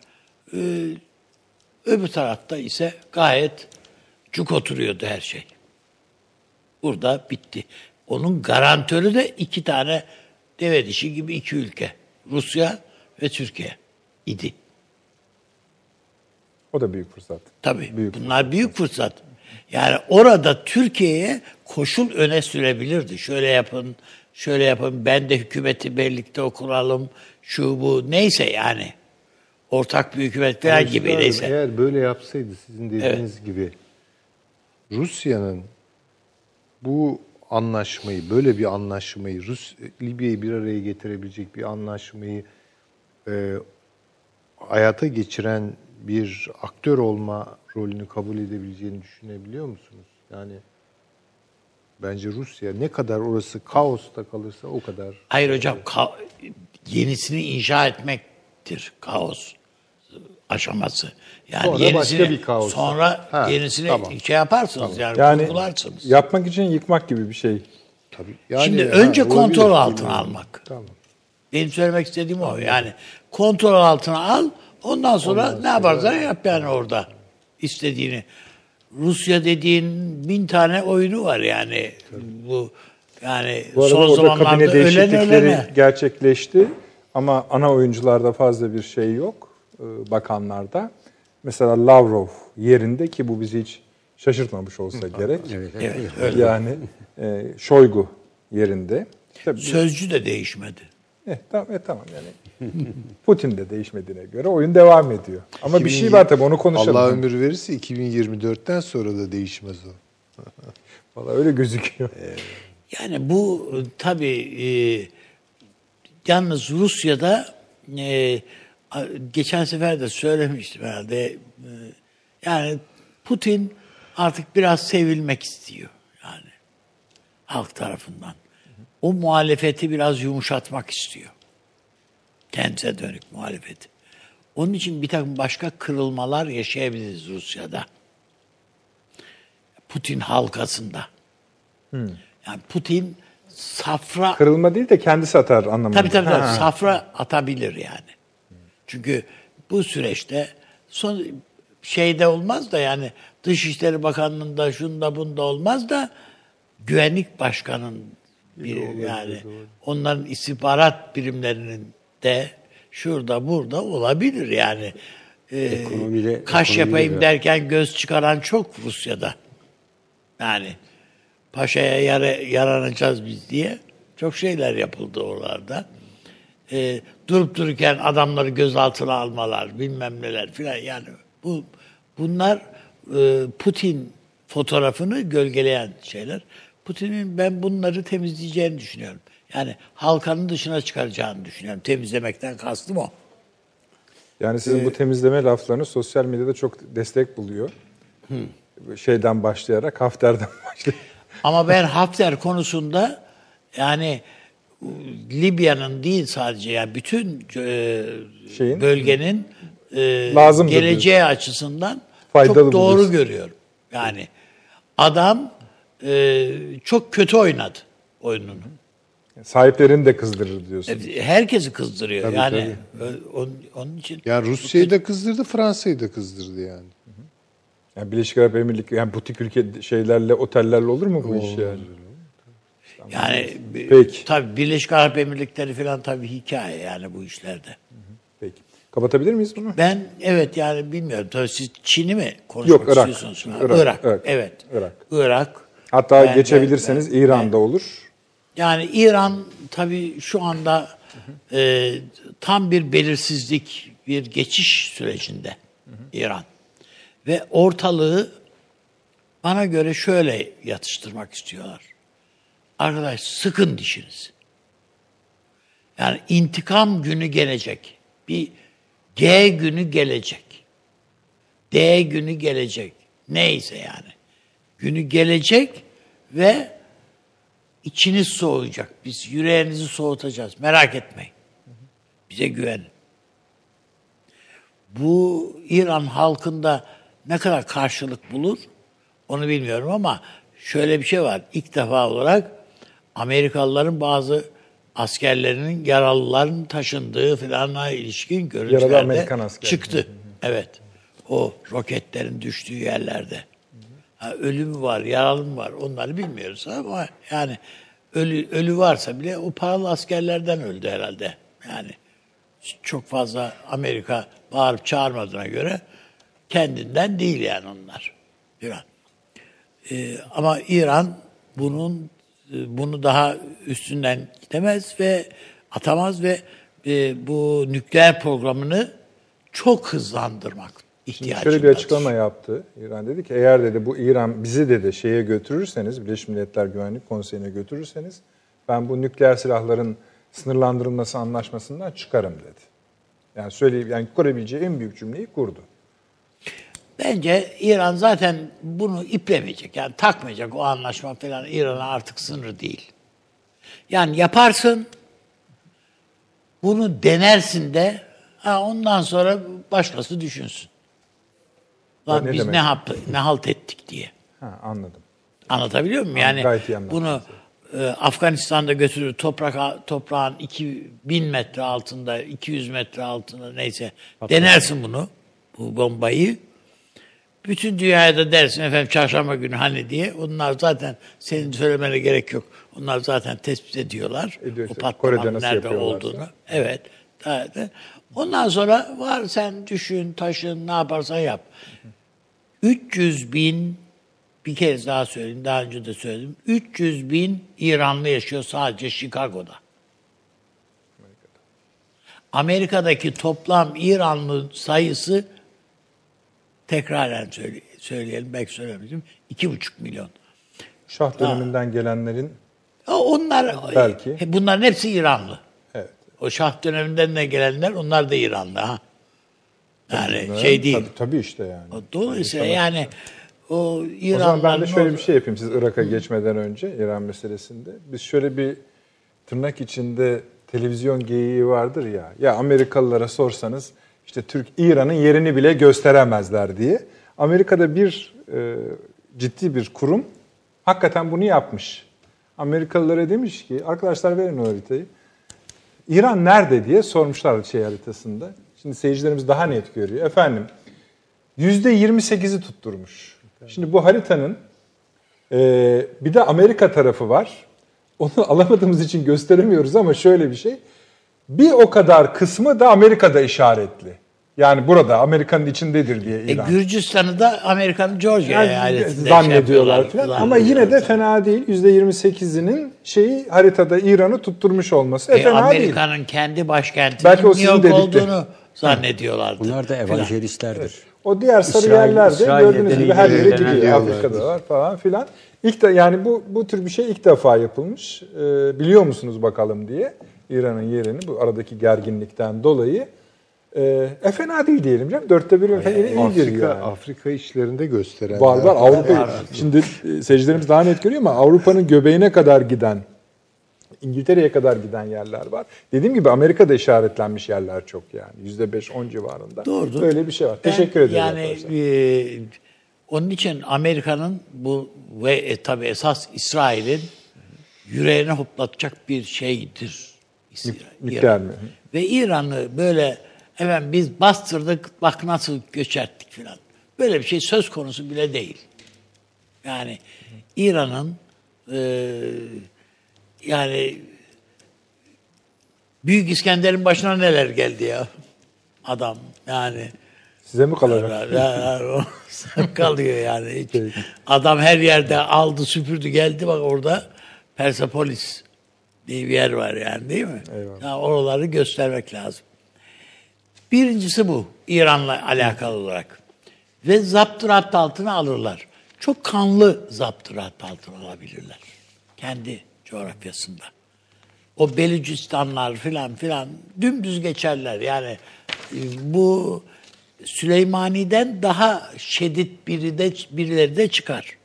Yani e, bu buna rahmet okutacak birini bulabilirler o devrim muhafızlarının altına.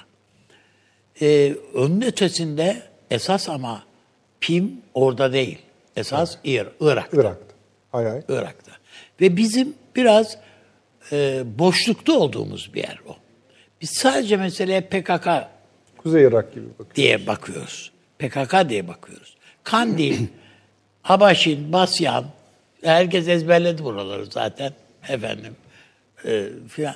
Buralara bakıyoruz filan. Gerçi bunlar da harita olmadığı için biz ya bunları sadece isim olarak biliyoruz. Ne olmuş, ne dedir, ne Yani oralarda bir şey yarar zaman bunlar filan diye bilmiyoruz. Paşam biliyor bunları. o, o da bize kafi geliyor filan. Biliyor efendim filan. Sincar filan. Ama öbür taraftan Irak'ta oyun çok daha el büyüyor. Yani basbaya büyük bir oyun. Daha doğru.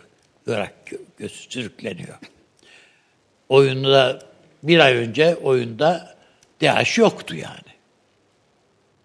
Yani sağda solda artık unsurları var idi ama DAEŞ diye bir şey yoktu yani. Şimdi bu birdenbire yeniden çıktı. Hayırdır ne oluyor diye bakacağız. Bunun işte başkanın bir Türkmen Yezidisi olması filan, Türkmen asıllı Yezidi inançlı filan ne biçim şeyse bu zaten. Yani hem Postmodern Ezidi hem Ezidi hem Türkmen filan nasıl oluyorsa bu filan Ee, böyle bir şey bulmuşlar adam. Bu CIA'ye hayran olmak mümkün değil hakikaten yani. Böyle bir icat yap son zamanlarda. Evet. Yani e, e, hani robot bu yaparsın da yani bunu e, aşık olan ro- robot bulmak olmaz yani bu duygu yüklemek gibi bir şey ama bu da bunun gibi bir şey yani buna böyle bir şey bulmuşlar giydirmişler. Tabii sadece bununla izah etmek değil. Yani Bağdat esas problem halinde. Bütün paralara Amerika el koydu. İran beş kuruş parası kalmadı. Ve bu kaos hem Amerika'nın işine geldiği kadar başkalarının da işine geliyor bazılarının. Kim mesela? Yani ne bileyim Kuzey Irak'ta birilerinin de ya Kuzey Irak derken bunu Barzani'yi kastetmiyorum sadece. Yani bu PKK, PYD buralarda devletleşelim, nasıl yapalım, patron ne diyor? Patron dediğimiz Washington yani onların patronu. Yani ne diyor? Acaba bize de bir bir şey düşer mi? Bir kemik atar mı? Bunların hepsini düşünüyorlardır orada. Gayet tabii. canım. Ama Türkiye burada bir kart açacaktır. Şimdi şöyle bir şey söyleyeyim. Yani mesela yarın görebiliriz. Yani bu hani Somaliler de gelin burada da petrol dediler ya. Bizimkiler işi gı- gırgıra şamataya dökebilirler yani. Hadi oraya da diye filan dökebilirler. Şimdi Türkiye Irak içinde ama bir kart açmak zorunda kalabilir. Yani Hem de bu seferi edersen. daha daha sıkı bir kart açmak zorunda kalabilir. Çünkü orada şu anda çok fazla dikkat çekmeyen ama bizim altını dondurabileceğimiz bir e, bir başbakanlık yapılanması var. Kuzey Irak'ta. Mesrur var zaten. Evet. Eskiden e, yani başbakanlığa gelene kadar istihbarattan da sorumluydu. E, bu doğrudan doğruya Türkiye aleyhtarı bir şey. Hak, unsur ve bu Türkiye aleyhtarı oluşunu yayınlarda ve kendi kontroldeki medyada filan zaten görüyoruz, gösteriyoruz. Ankara'nın mutlaka ve mutlaka bir şekilde bu tabloyu iyi okuması lazım. Abi bunu ikinci defa söylüyorsun da ne işte yani? Ay şu yani bu ya öyle bir şey ki yani şimdi bir şey söylesek ay- ayıp olur yani. Yani kardeşim bunu biz bu sorunu biz 1914'te de 17'de de ya bütün bunlar önümüzdeydi bu tablolar. O zaman da doğru okuduk. Doğru okuduk ama sadece doğru okumak yetmiyor. Onun Gereği. gereğini de yerine getirmek lazım. Bak Libya'da doğru okuduk ve çok süratle yerine getirdik. Libya, Suriye'de geveleyince böyle oldu. Sıkıntılı bir tablo çıktı. Evet yani eğrisi doğrusuna denk geldi birçok yerde ama e, birçok da kayıplarımız da oldu. Şimdi siz Libya ve Suriye örneğini vererek bunu da sürdürürseniz bu cümleyi şöyle diyorsunuz. Daha ileri gitsin orada Evet, diyorsunuz. Türkiye Evet, tamam. Türkiye gitmeli kardeşim. Yani yok, bunun çaresi yok. Yani her Allah'ın günü bir yerde biz evet tamam e, az teröristler azaldı, şu bu vuruyoruz, teslim olanlar. Ya düşünebiliyor musun? Bir anneler 70-80 anne biz yarın gazetenin manşeti bizim bu. 80 anne bir örgütü silkeliyor şu anda. Anneler Evet tutuyor. yani biz bunu şey diye söylemiyorum. Yani te- elbette bizim devletimizin bir gücü var. O ayrı mesele. Onun, onun verdiği o gücü arkasında hisseden insanlar silkeliyorlar. Ama silkeliyorlar kardeşim. Bunu biz görüyoruz. dünyada görmeye başladı, örgüt de görüyor. Şimdi o anneler bir şekilde örgütün içine ulaşıyorlar. Sen ben ulaşamayız. Yani sonuçları İstihbarat da zor ulaşır. Ama anneleri, babaları ulaşıyorlar çocuklarına bir şekilde. Bak herkesin çocuğu geliyor. Ha diye. Sen ne yapıyorsun? Öyle diye. Ulaşıyorlar.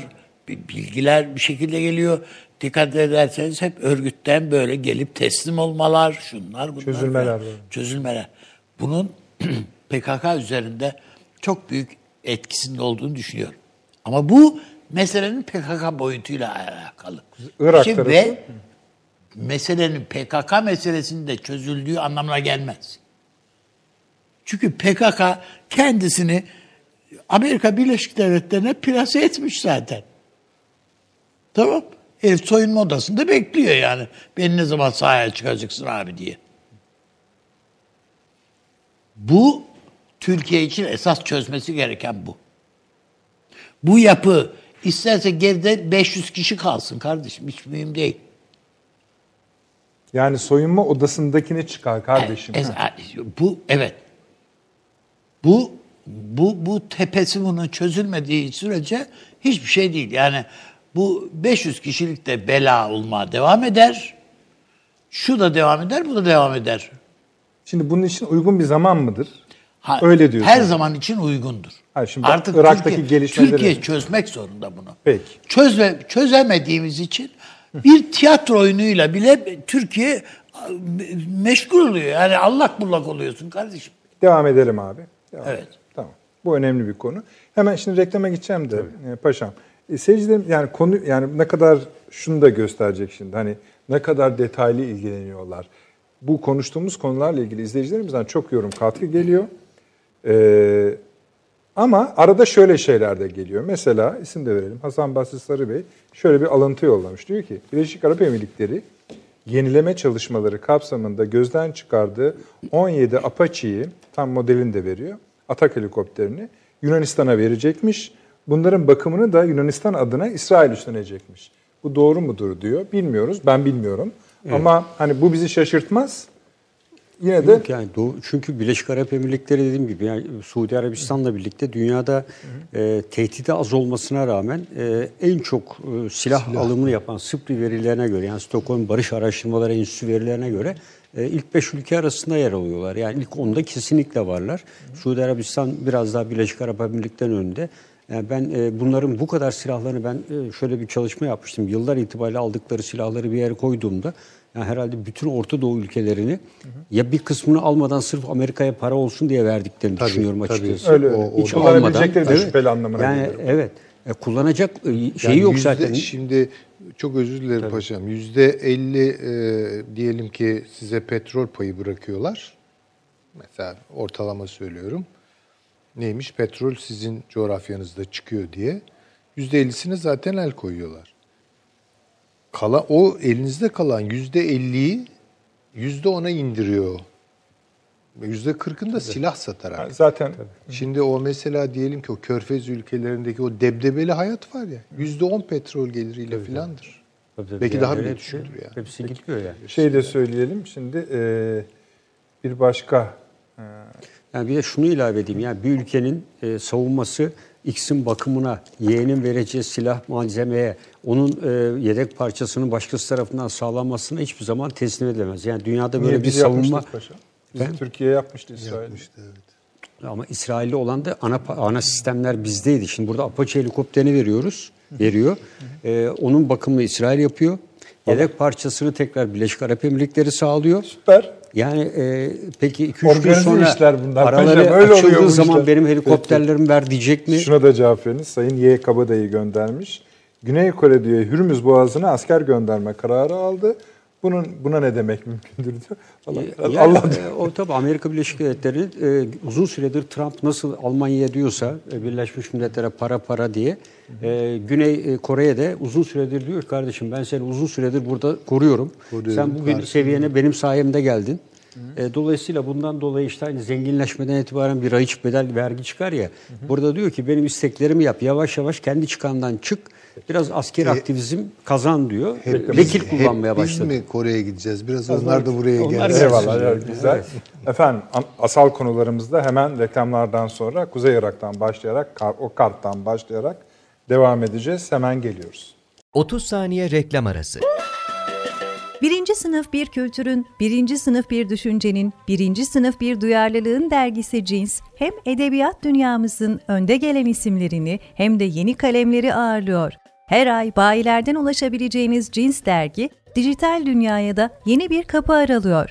Sayfalara sığdıramadığımız kıymetli yazılar, merak ettiğiniz yazarlarla cins sohbetler, dergiden ekrana yansıyacak röportajlar ve tabii podcast. Şimdi sizleri cinsi tüm sosyal medya mecralarından ve gezete.com adresi üzerinden takip etmeye davet ediyoruz. Reklam arası sona erdi. Döndük efendim akıl odası e, takviyeli olarak devam ediyor. Bize biraz beyaz peynir ve zeytin verdiler. Çayla çok iyidir efendim. E, aslında akıl odasına da yakışır bence öyle düşünüyorum yani. Ama şu Kuzey Irak meselesini bir anlamaya çalışalım. Avni abi biraz bir giriş yaptı. Konsantrasyonumuz biraz düşük oraya değil mi şu anda? Şu anda tabii e, esas Askerimiz var. Şöyle e, diyelim ama bizim e, uzun süredir bir ara Libya meselesi ön plana çıkmadan yine son günlerde İçişleri Bakanlığı'nın yaptığı açıklamalar da var. Yani Kran serisi e, işte değişik yani Kran 5 Bagok. Yani bunların her birine baktığımızda Suriye ile Irak sınırı arasındaki bölgelerden geçiş yollarını kapatmaya yönelik hamlelerdi. Ve bu sene kışın biraz geç gelmesi o bölgelere, daha yeni kış e, şartları oluşmaya başladı. PKK terör örgütüne e, Türk Silahlı Kuvvetleri'nden e, tamamen tecrit edilmiş bölgelere geçiş imkanı vermedi. Ve ciddi bir kış hazırlığı yapamadılar. Ve dolayısıyla Türk Silahlı Kuvvetleri'nin oradaki İçişleri Bakanlığı, bütün jandarma timleri de arazinin ve hava şartlarını verdiği bu imkanı sonuna kadar etkin bir şekilde kullandılar. Ve terör örgütünün e, bence bu yıl e, ciddi bir şekilde kış hazırlığı yapmadan özellikle bunun sonuçları bahar döneminde daha etkili bir şekilde görülecektir. E, çok ciddi bir şekilde e, hastalık ve donma belirtileri de söz konusu olacaktır terör örgütüne. Çünkü kış yapılanmasında onlar böyle bildiğimiz sığınaklar, içinde sobalar ve diğer şeyler konuluyordu. Sürekli silahlı kuvvetlerin bir teviye e, Baskısı. operasyonları bunun oluşmasına imkan vermedi. Dikkat edersin çok sayıda kış hazırlığı kapsamında malzemeyle geçirildi. E, bu çok önemliydi. Ve bu Kuzey Irak'a yönelik olarak da işte zaman zaman şehitler de verdik. Hakurk bölgesinde ve diğer bölgede yapılan saldırılar. Bu o bölgede de operasyonların devam ettiğini gösteriyor. Esas Kuzey Irak'a yönelik bence hamlenin bu ilk e, programa girişte de söylediğiniz Rusya ile Amerikan askerleri Kuzey Irak şeyde Kuzey e, Suriye'nin kuzeyinde Rümeysa bölgesinde iki kez karşı karşıya geldiler dört gün içinde. Ve Amerikan askerleri e, Rus dört zırhlı personel taşıyıcı ve bir askeri kamyondan oluşan aracı durdurdular. E, Kuzeydoğu'daki e, petrol bölgesine giderken. Dört gün sonra bir kere daha durdurdular. Arkasından bir kere de YPG unsurları Amerika'dan aldıkları talimatla gözlem noktasından Rus askerlerin geçişine izin vermediler bu bölgeye. Yani bu e, ilk kez Amerikan'la Rus askerlerinin şimdiye kadar işte Türkiye e, burada Membüç'e girecek diye işbirliği yapmışlardı. E, Türkiye Barış Pınarı Harekatı düzenlediğinde o harekatında Suriye'ye verildi, Amerika geri çekildi. Ama şimdi yavaş yavaş e, burada menfaatler ön plana çıkmaya başladı. E, Rusya diyor ki sen burada yokken ben buradaydım. İran'ın e, Rusya'ya dediğini bu sefer Rusya Amerika'ya demeye çalışıyor. Yavaş yavaş hareketlenerek e, tepkisini test ediyor esasında. Çünkü o da biliyor ki petrol bölgesi kontrol altına alınmadan Rus, e, Suriye'nin yeniden yapılanması ve e, Rusya'nın da bugüne kadar aynen Amerika ne diyor Irak için şimdiye kadar? Ben diyor bu kadar e, ordumu kullandım, bu kadar masraf ettim. Senin elde ettiğin petrol gelirinin belli bir miktarını el koyuyorum diyor. Amerika'nın böyle bir şey deme hakkı yok. Tam tersi Rusya ile İran'ın varsa burada e, o hakları var. E, İran'ı zaten e, devre dışı e, bırakmış gibi görünüyorlar. Ve Rusya yavaş yavaş Barış Pınarı Harekat bu M4 karayolunun e, kuzeyinden yavaş yavaş doğuya, güneye doğru hareketlenmeye başladı. Bu aynı zamanda buradaki kuvvetlerin de bir ölçüde takviye ettiği anlamını da taşıyor. Zaman içinde edecektir diye düşünüyorum. Ve çünkü M4 karayolu e, geçen hafta için iki kere kapalı kapanmış. Bu e, karşılıklı güçlerin karşı karşıya gelmesinden dolayı.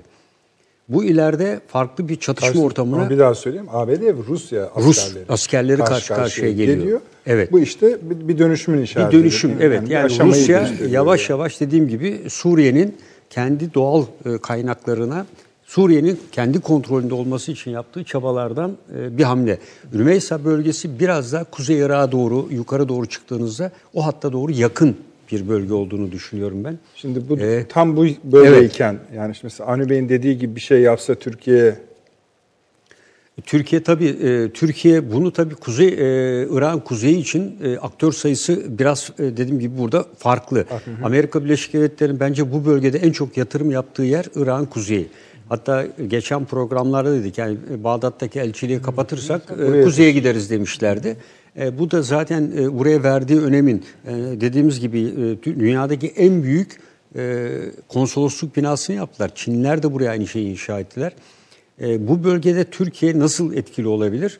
Bu bölgede Türkiye aynı anda e, İran'la ortak bir faaliyet ancak söz konusu olursa yani e, İran'la ciddi bir şekilde e, Amerika Birleşik Devletleri bir harekata girişmesi halinde e, Türkiye'de şartların uygun olduğunu görürse ve İran Haçlı Şabi ve güçlerinin Musul ve Kerkük e, bölgelerinin dışında kalacaklarını değerlendirerek e, böyle bir 100 kilometre derinliğe çok büyük bir derinlik olur.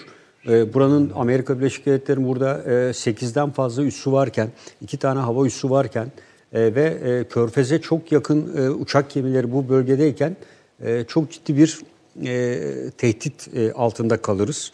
E, ve İran'ın tabii tutumu çok önemli. Dediğim gibi yani Türkiye'nin bu hareketi İran'ın olası bir e, harekata karışması ya Türkiye Amerika Birleşik Devletleri hareket edecek ya da Türkiye Amerika'ya rağmen İran'la birlikte hareket etmesi halinde böyle bir Şu derinliğe yönde kadar çok soru geliyordu. Sizin o tabii o cümleyi kurarsanız bu şunları söylerler. Musul Kerkük ilhak edilse olmuyor mu? Ol- İşte- oluyor tabii niye olmasın da. Biraz zor oluyor diyor ama. Ama şimdi bana mesela bir Faruk diye bir arkadaşım bölgeyi bilen bir arkadaş. O bir mesaj gönderdi. Diyor ki yani bugün e, Güney Diyarbakır'da Kürtlerin Birliği adlı ulusal bir ölçekte bir çalıştay düzenlendi.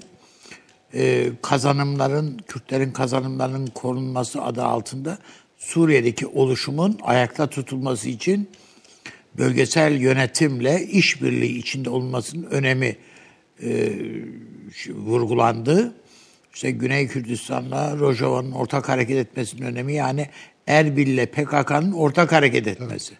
Bu kapsamda Türkiye'den bir heyet, partili bir heyet esasında e, temaslarda bulunmak üzere bölgeye gitti.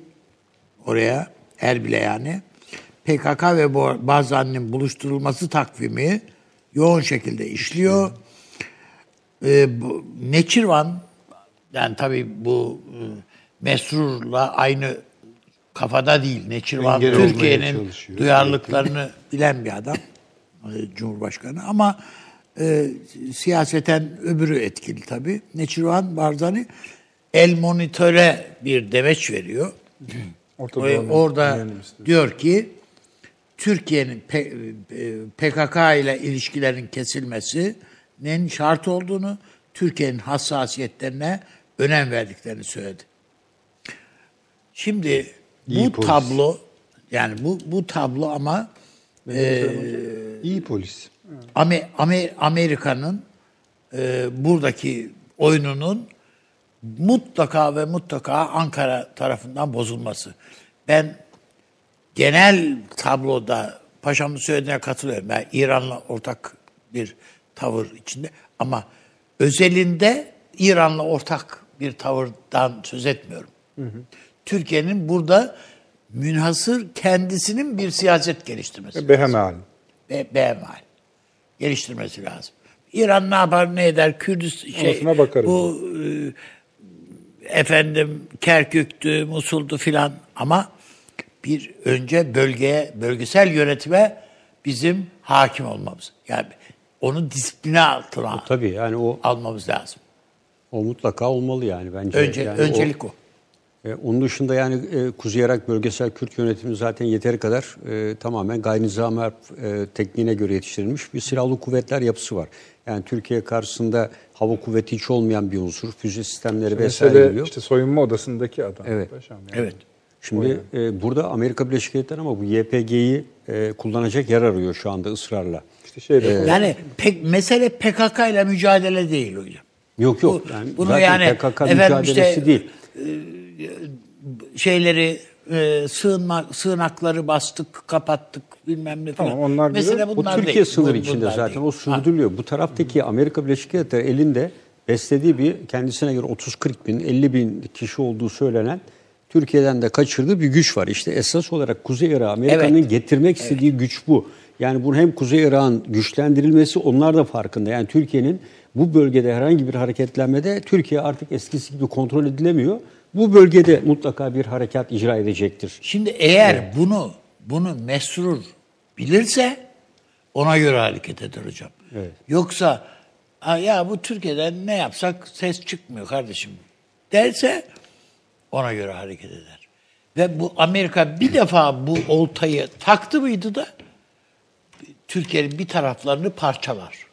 Yani parçalardan kastım yani balık çan, kan, kancayı yedikçe yediğinde yani ya yanağı yırtılır ya kafası yırtılır bir yeri yırtılır yani. O manada söylüyorum. Bizim zaten avantajımız var. Yani bizim orada 22'ye yakın belki de daha fazla oldu üst bölgemiz var. Yani bunlar e, bir askeri harekat için e, bir kısmı zırhlı birlik harekatına da elverişli. E, önemli bir çıkış ve lojistik noktası. Yani bir sıfırdan e, böyle bir Süleyman harekat Hocam yapılırsa çok şüpheli bakıyor. Söyleyeyim. yani tabii zaten yani işlere- bu e, bu farklı bir boyuta gider. Yani bu Hayır ben diyorum ki ya Türkiye'ye çağırın bu adamları. İkisini Arkadaş ne istiyorsunuz ya? Nedir yaptığınız numaralar? Yani bu bu Amerika ile de oyununuzun altında ne yatıyor? Yani ne istiyorsun? Türkiye ne istediğini anlatmalı. Karşı taraftaki de ne istediğini anlatmalı. İsterse adam desin ki kardeşim ben bağımsızlık istiyorum. Ama ne istediğini karnından konuşmayacak. Gelecek karşında söyleyecek adam gibi. Bu. Sen de ne istediğini ve neyi yapabileceğini, neyi yapamayacağını söyleyeceksin adama. Ben bunun daha şeyle yani doğru bir şey yaklaşım olabileceğini düşünüyorum. Mesela biz Libya'da bunu sağladık. Türkiye ne istediğini çok açık anlattı. Suriye'de biz işte işe Gözlerimizle yani Suriye'de biz işe e, Emevi Camii'nde namaz kılacağız diye başlayınca başlayınca geriye doğru habire çektik kartları.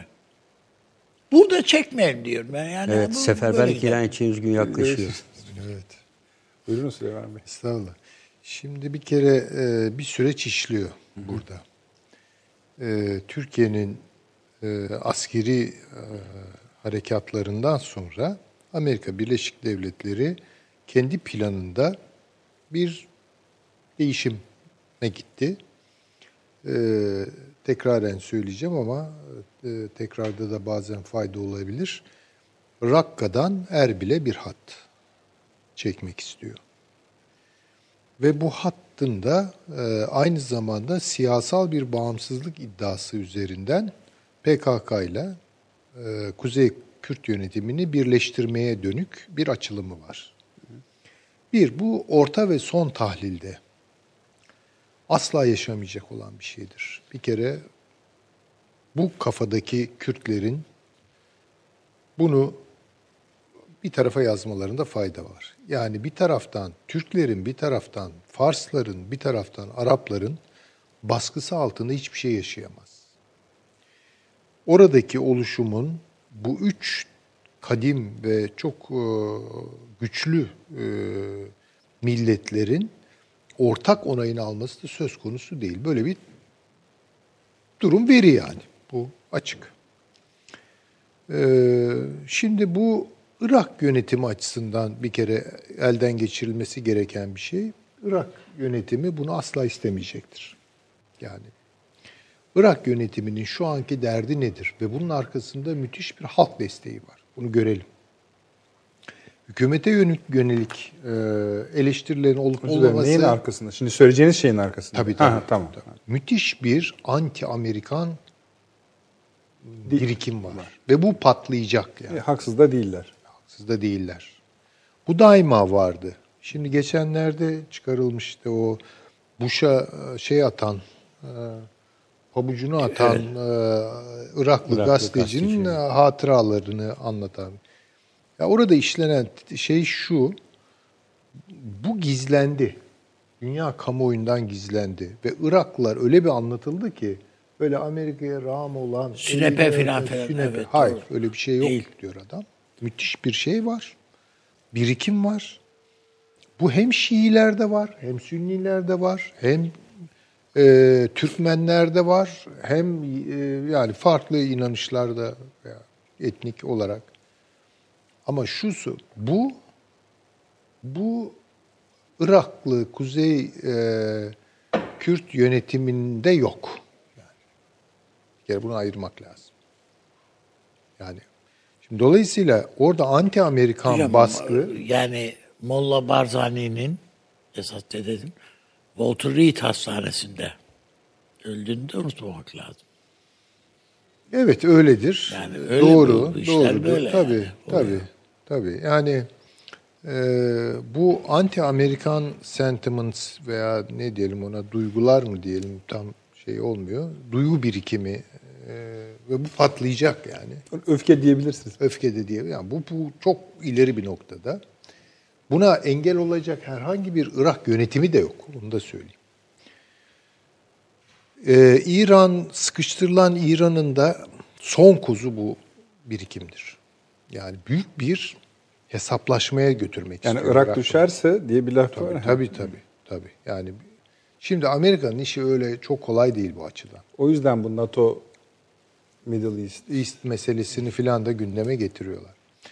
Şunu tekrarda e, fayda görüyorum. Bir kere İran'ı vuracaklar. Yani bundan ben e, Maşallah bir- bugün Avni Bey bir yerden yani paşam sizi direkt sivil bölümüne alacağım aldım yani ben. yani vuracaklar ve ağır ağır bir bombardıman. görüyorsunuz yani. Ama yani bu bu e, tabloyu nasıl değiştirecek, ne kadar de- değiştirecek onu bilemiyorum. E, ama orada büyük bir hesaplaşmaya doğru gidiyoruz. Burada Türkiye'yi tehdit eden şey e, Irak'ı ve İran'ı ezerken e, bu e, sözde e, Kürt bağımsızlık hareketi bunu buraya yamamak Anladım meselesi. da Süleyman Hocam. Şimdi İran'ı vuracaklar dediniz ya. Evet, Yani o öyle. füze attılar bir yeri onu Hayır, saymayız. hayır, hayır, yani hayır. onu sonra bize Ağır "Ha, ben bombardıman. demiştim de hayır, ha, hayır. ağır, Ağır, bom- bombardıman. Ağır bombardıman yapacaklar. Bir Yani- zaman kestirmeniz var mı? Vallahi onu bilemem tabii şimdi ama bu seçimlerin falan bitmesi lazım herhalde. Yani İran, İran'ın bir hamle yapması lazım. Onu bekleyecekler. yani İran'ın bir hamle evet veya kendileri bir gündem oluşturacaklar. İşte yani, o İran'ın hamlesidir hocam. Ha, Onu işte gibi kendileri de hamle etsin onu ayarlayabilirler. etmesin. Evet hamle etmiş gibi like the dog e, meselesinde olduğu gibi işte İran'da müthiş bir nükleer e, zenginleştirme programı uygulanıyor. Yüzde on dokuza geldiler. Yüz- 20'yi buldukları an yapacaklar demeleri bile yeter yani orada. Aynen öyle. Yani o- Bu arada bahsetmiştik açılırken Davos'ta Sayın Çavuşoğlu bir konuşma yapacak diye. Bu katıldığı konuşma e, şeyde e, oturumda Sayın Çavuşoğlu Dışişleri Bakanımız Türkiye'nin yükselen Asya kıtasına yönelik bir vizyonu hakkında bilgi vermiş. Bir iki cümle aktarayım. Bu akşamki konumuz değil ama çok önemli buldum. Avrasya kendi sözüyle söylüyorum. Avrasya için yeni vizyon toplantısında 21. yüzyılın Asya'nın yükseliş çağı olduğunu vurguladık. Türkiye Avrasya'nın merkezinde yer alıyor. Yeniden Asya girişimimiz ülkemizi Asya çağında doğru yerde konumlandıracaktır. Tabii. Yani bu aynı zamanda Türkiye'nin Önemli açıklamalar efendim. Türkiye'nin e, globalist siyasetlerde karar verdiğini gösterir. Yani son tahlilde Söylediğiniz şey şu, yani tarafını gösterir. Onu tabii, tabii, söylüyorsunuz. tabii. Yani o ayrı bir şey. Şimdi demek istediğim şu. Yalnız bu Rusya meselesi burada önemli. Paşamın dediği çok doğru. Ee, Trump dedi ki biz petrolle ilgileniyoruz valla. Petrol bölgelerini kontrol edeceğiz. Kim kontrol edecek? PYD kontrol edecek. Bekçiliğini o yapacak. Şimdi o zaman biz burada konuştuk ve bunu söylediğimizi hatırlıyorum. Ya bu nasıl bir anlaşmadır? Bu da Rusya ile Amerika'nın anlaşması gibi gösterildi bazı çevrelerde. Alakası yok. Bu nasıl bir anlaşmadır? Yani Esad'ın şuna razı edilmesi. Valla petrolü olmayan, su kaynaklarını kontrol edemeyen, tarımsal arazileri kontrol edemeyen böyle Akdeniz'de e, sahile sıkışmış bir Rus şeye e, Suriye'ye razı ol. Olmaz ki adam böyle bir şeye. Bir süreç işletilmeye çalışıldı. Acaba PYD'yi alıp, bu da bence Rusya'nın planıydı. Rejimle intibak ettirebilir miyim? Amerika'nın kontrolüne olmadı. Bu da olmadı. Dolayısıyla şimdi Rusya'nın da eli düştü. Ve kaçınılmaz olarak burada bir tercih yapacak. Ya rejimi destekleyecek, bu Amerika ile iyice gerilmesi demektir. Ve bu gerilimin sonuçları Irak, Irak'ta da görülür, hissedilir yani. Bu şu demektir, Rusya İran'ı bırakmayacak demektir. Bu Rusya İran'ı bırakmayacak demektir. Ama o zaman şöyle bir durum çıkıyor işte sizin dediklerinizde. Ağır bombardımana uğrayacak bir İran var, yanında da Rusya duracak. Duracak. Yani ama Çin de işte var. de- e, Çin de duracak. paşam? Tabii Biz de duracağız. Biz, Yani biz de Türkiye'de yer- duracağız. Bir yerde Duracak. e, duracak Yani Türkiye. Şöyle bir şey var yani İran'ı vurduğun vakit Amerika vurduğu vakit bu aynı zamanda Suriye'yi de vurmak demek. Suriye'yi vurmak, hepsini vurmak olacak ve bu Amerika'nın da çıkmazına Yani İran'da gidecek. bir yerlere vuracak demektir. Son tahlilde e, tabii yani şeyini kaybediyor. Çin, Rusya ve Türkiye'nin desteklediği en azından Amerika karşısında çeşitli farklı sahiplerle desteklediği bir İran'ı vurmuş oluyor. Bunun getireceği gerilimler Amerika'ya yaramayacak gerilimlerdir. Onu söyleyeyim. Hocam esas O zaman işte- İsrail'i yar- İsrail'i vurmak İsrail'e de tabii. yani. Ondan sonra zaten kontrol imkansız Yandı şeyler gülüm olacak. kedi ya. Ondan Tabii sonra- Kontrolden çıkar artık. kontrolden çıkar yani Kontrolden ondan çıkar. sonrası. Ondan sonrası kontrolden çıkar. Yani yine bir kıyamet senaryosuyla kapatacağız. E oraya doğru gidebilir yani. Ben yanılmayı Bu, çok istiyorum bu, bu, bu konuda. tercih bizim Hep tercihimiz değil. Değil, Bu- değil. Bu, Soyunma Amerikan odasının tercihi. tercihi. Bu, bu Amerika'nın tercihi tabii ki.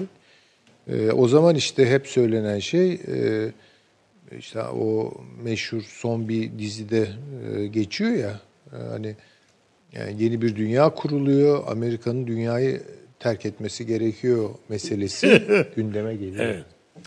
Peki Başkan bir şey eklemek ister misiniz? Ee, Şimdi şöyle e, tabii burada e, Rusya e, özellikle bu Rusya'da değişiklik de oldu biliyorsunuz. Hani e, Medvedev e, ettirildi. E, yeni bir e, başbakan atandı. O da teknokrat bir hükümet. Bunun bir geçiş süreci. Yani Putin, Putin e, burada e, biraz evvel de ilk bölümde de konuşmuştuk esasında. Şu anda iyi kötü polis oynaması var. Putin biraz e, yüzünü dışarı çevirmişti. E, içeride e, Rus halkı yoğun bir e, hem e, geçim konusunda esasında İran kadar olmasa da yani orada da benzer altyapı konularında ve diğer konularda ciddi sıkıntılar vardı. Yani muhalefetin zaten sesi hiçbir zaman duyurulamıyordu. Burada e, yolsuzluğa Medvedev'in çok karıştığı Rus gazeteleri de ifade etti. E, ikincisi yapılan zamlarda hep Medvedev ve ekibi suçlandı.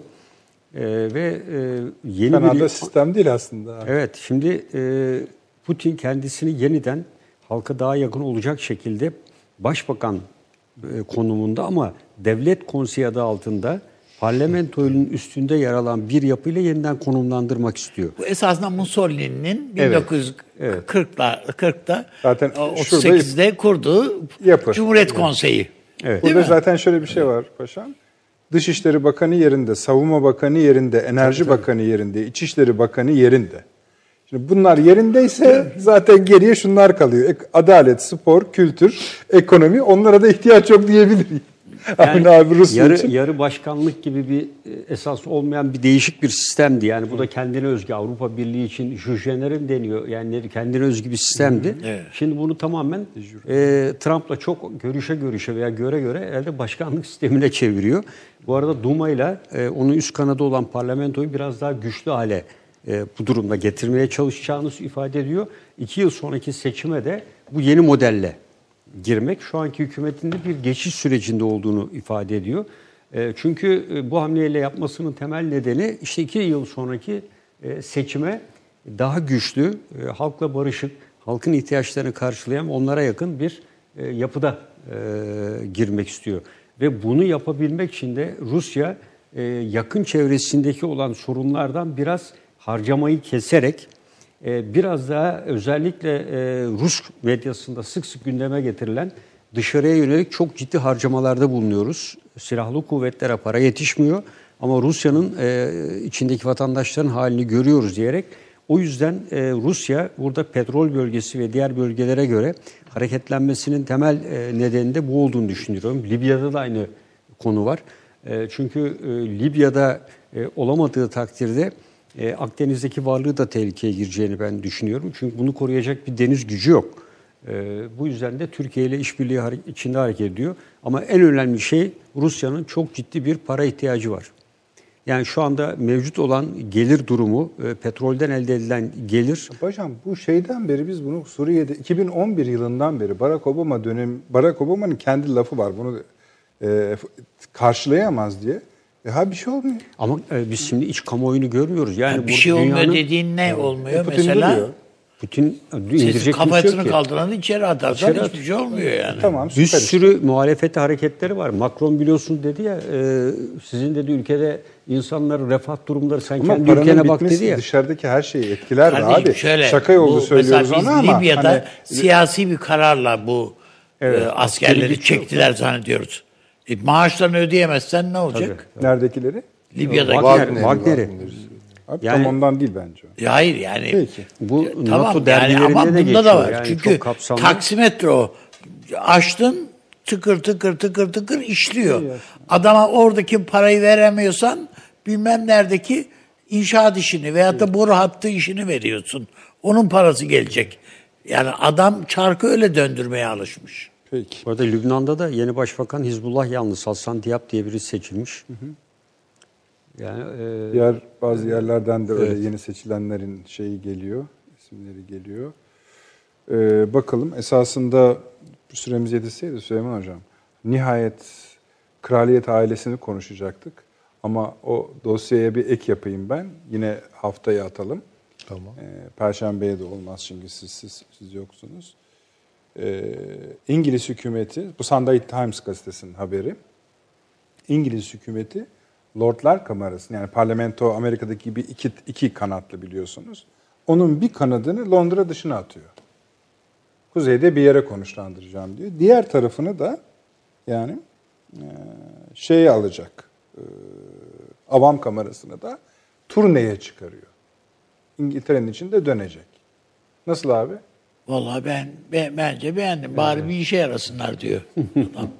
Öyle de lordlarla yani şey de dağıldığına göre hanedanlar. lord, lordları, lordları gönderiyor herhalde. Lordları O yukarıya avam dolaşacak. gönderiyor. Evet. e, evet kalıcı olarak kalıcı olarak ülkenin kuzeyine tabi yani herhalde bu haber yalanlanmamış ama yani şöyle ciddi bir gazetesidir yani. Sana Biraz ciddi zor demeyelim yani. de. Şey, de- yine o geleneği bozmak pek o kadar kolay değil orada. Yani tam böyle Ama hevesler olabilir Sizin de. gazeteniz bu haberi önemsemiş.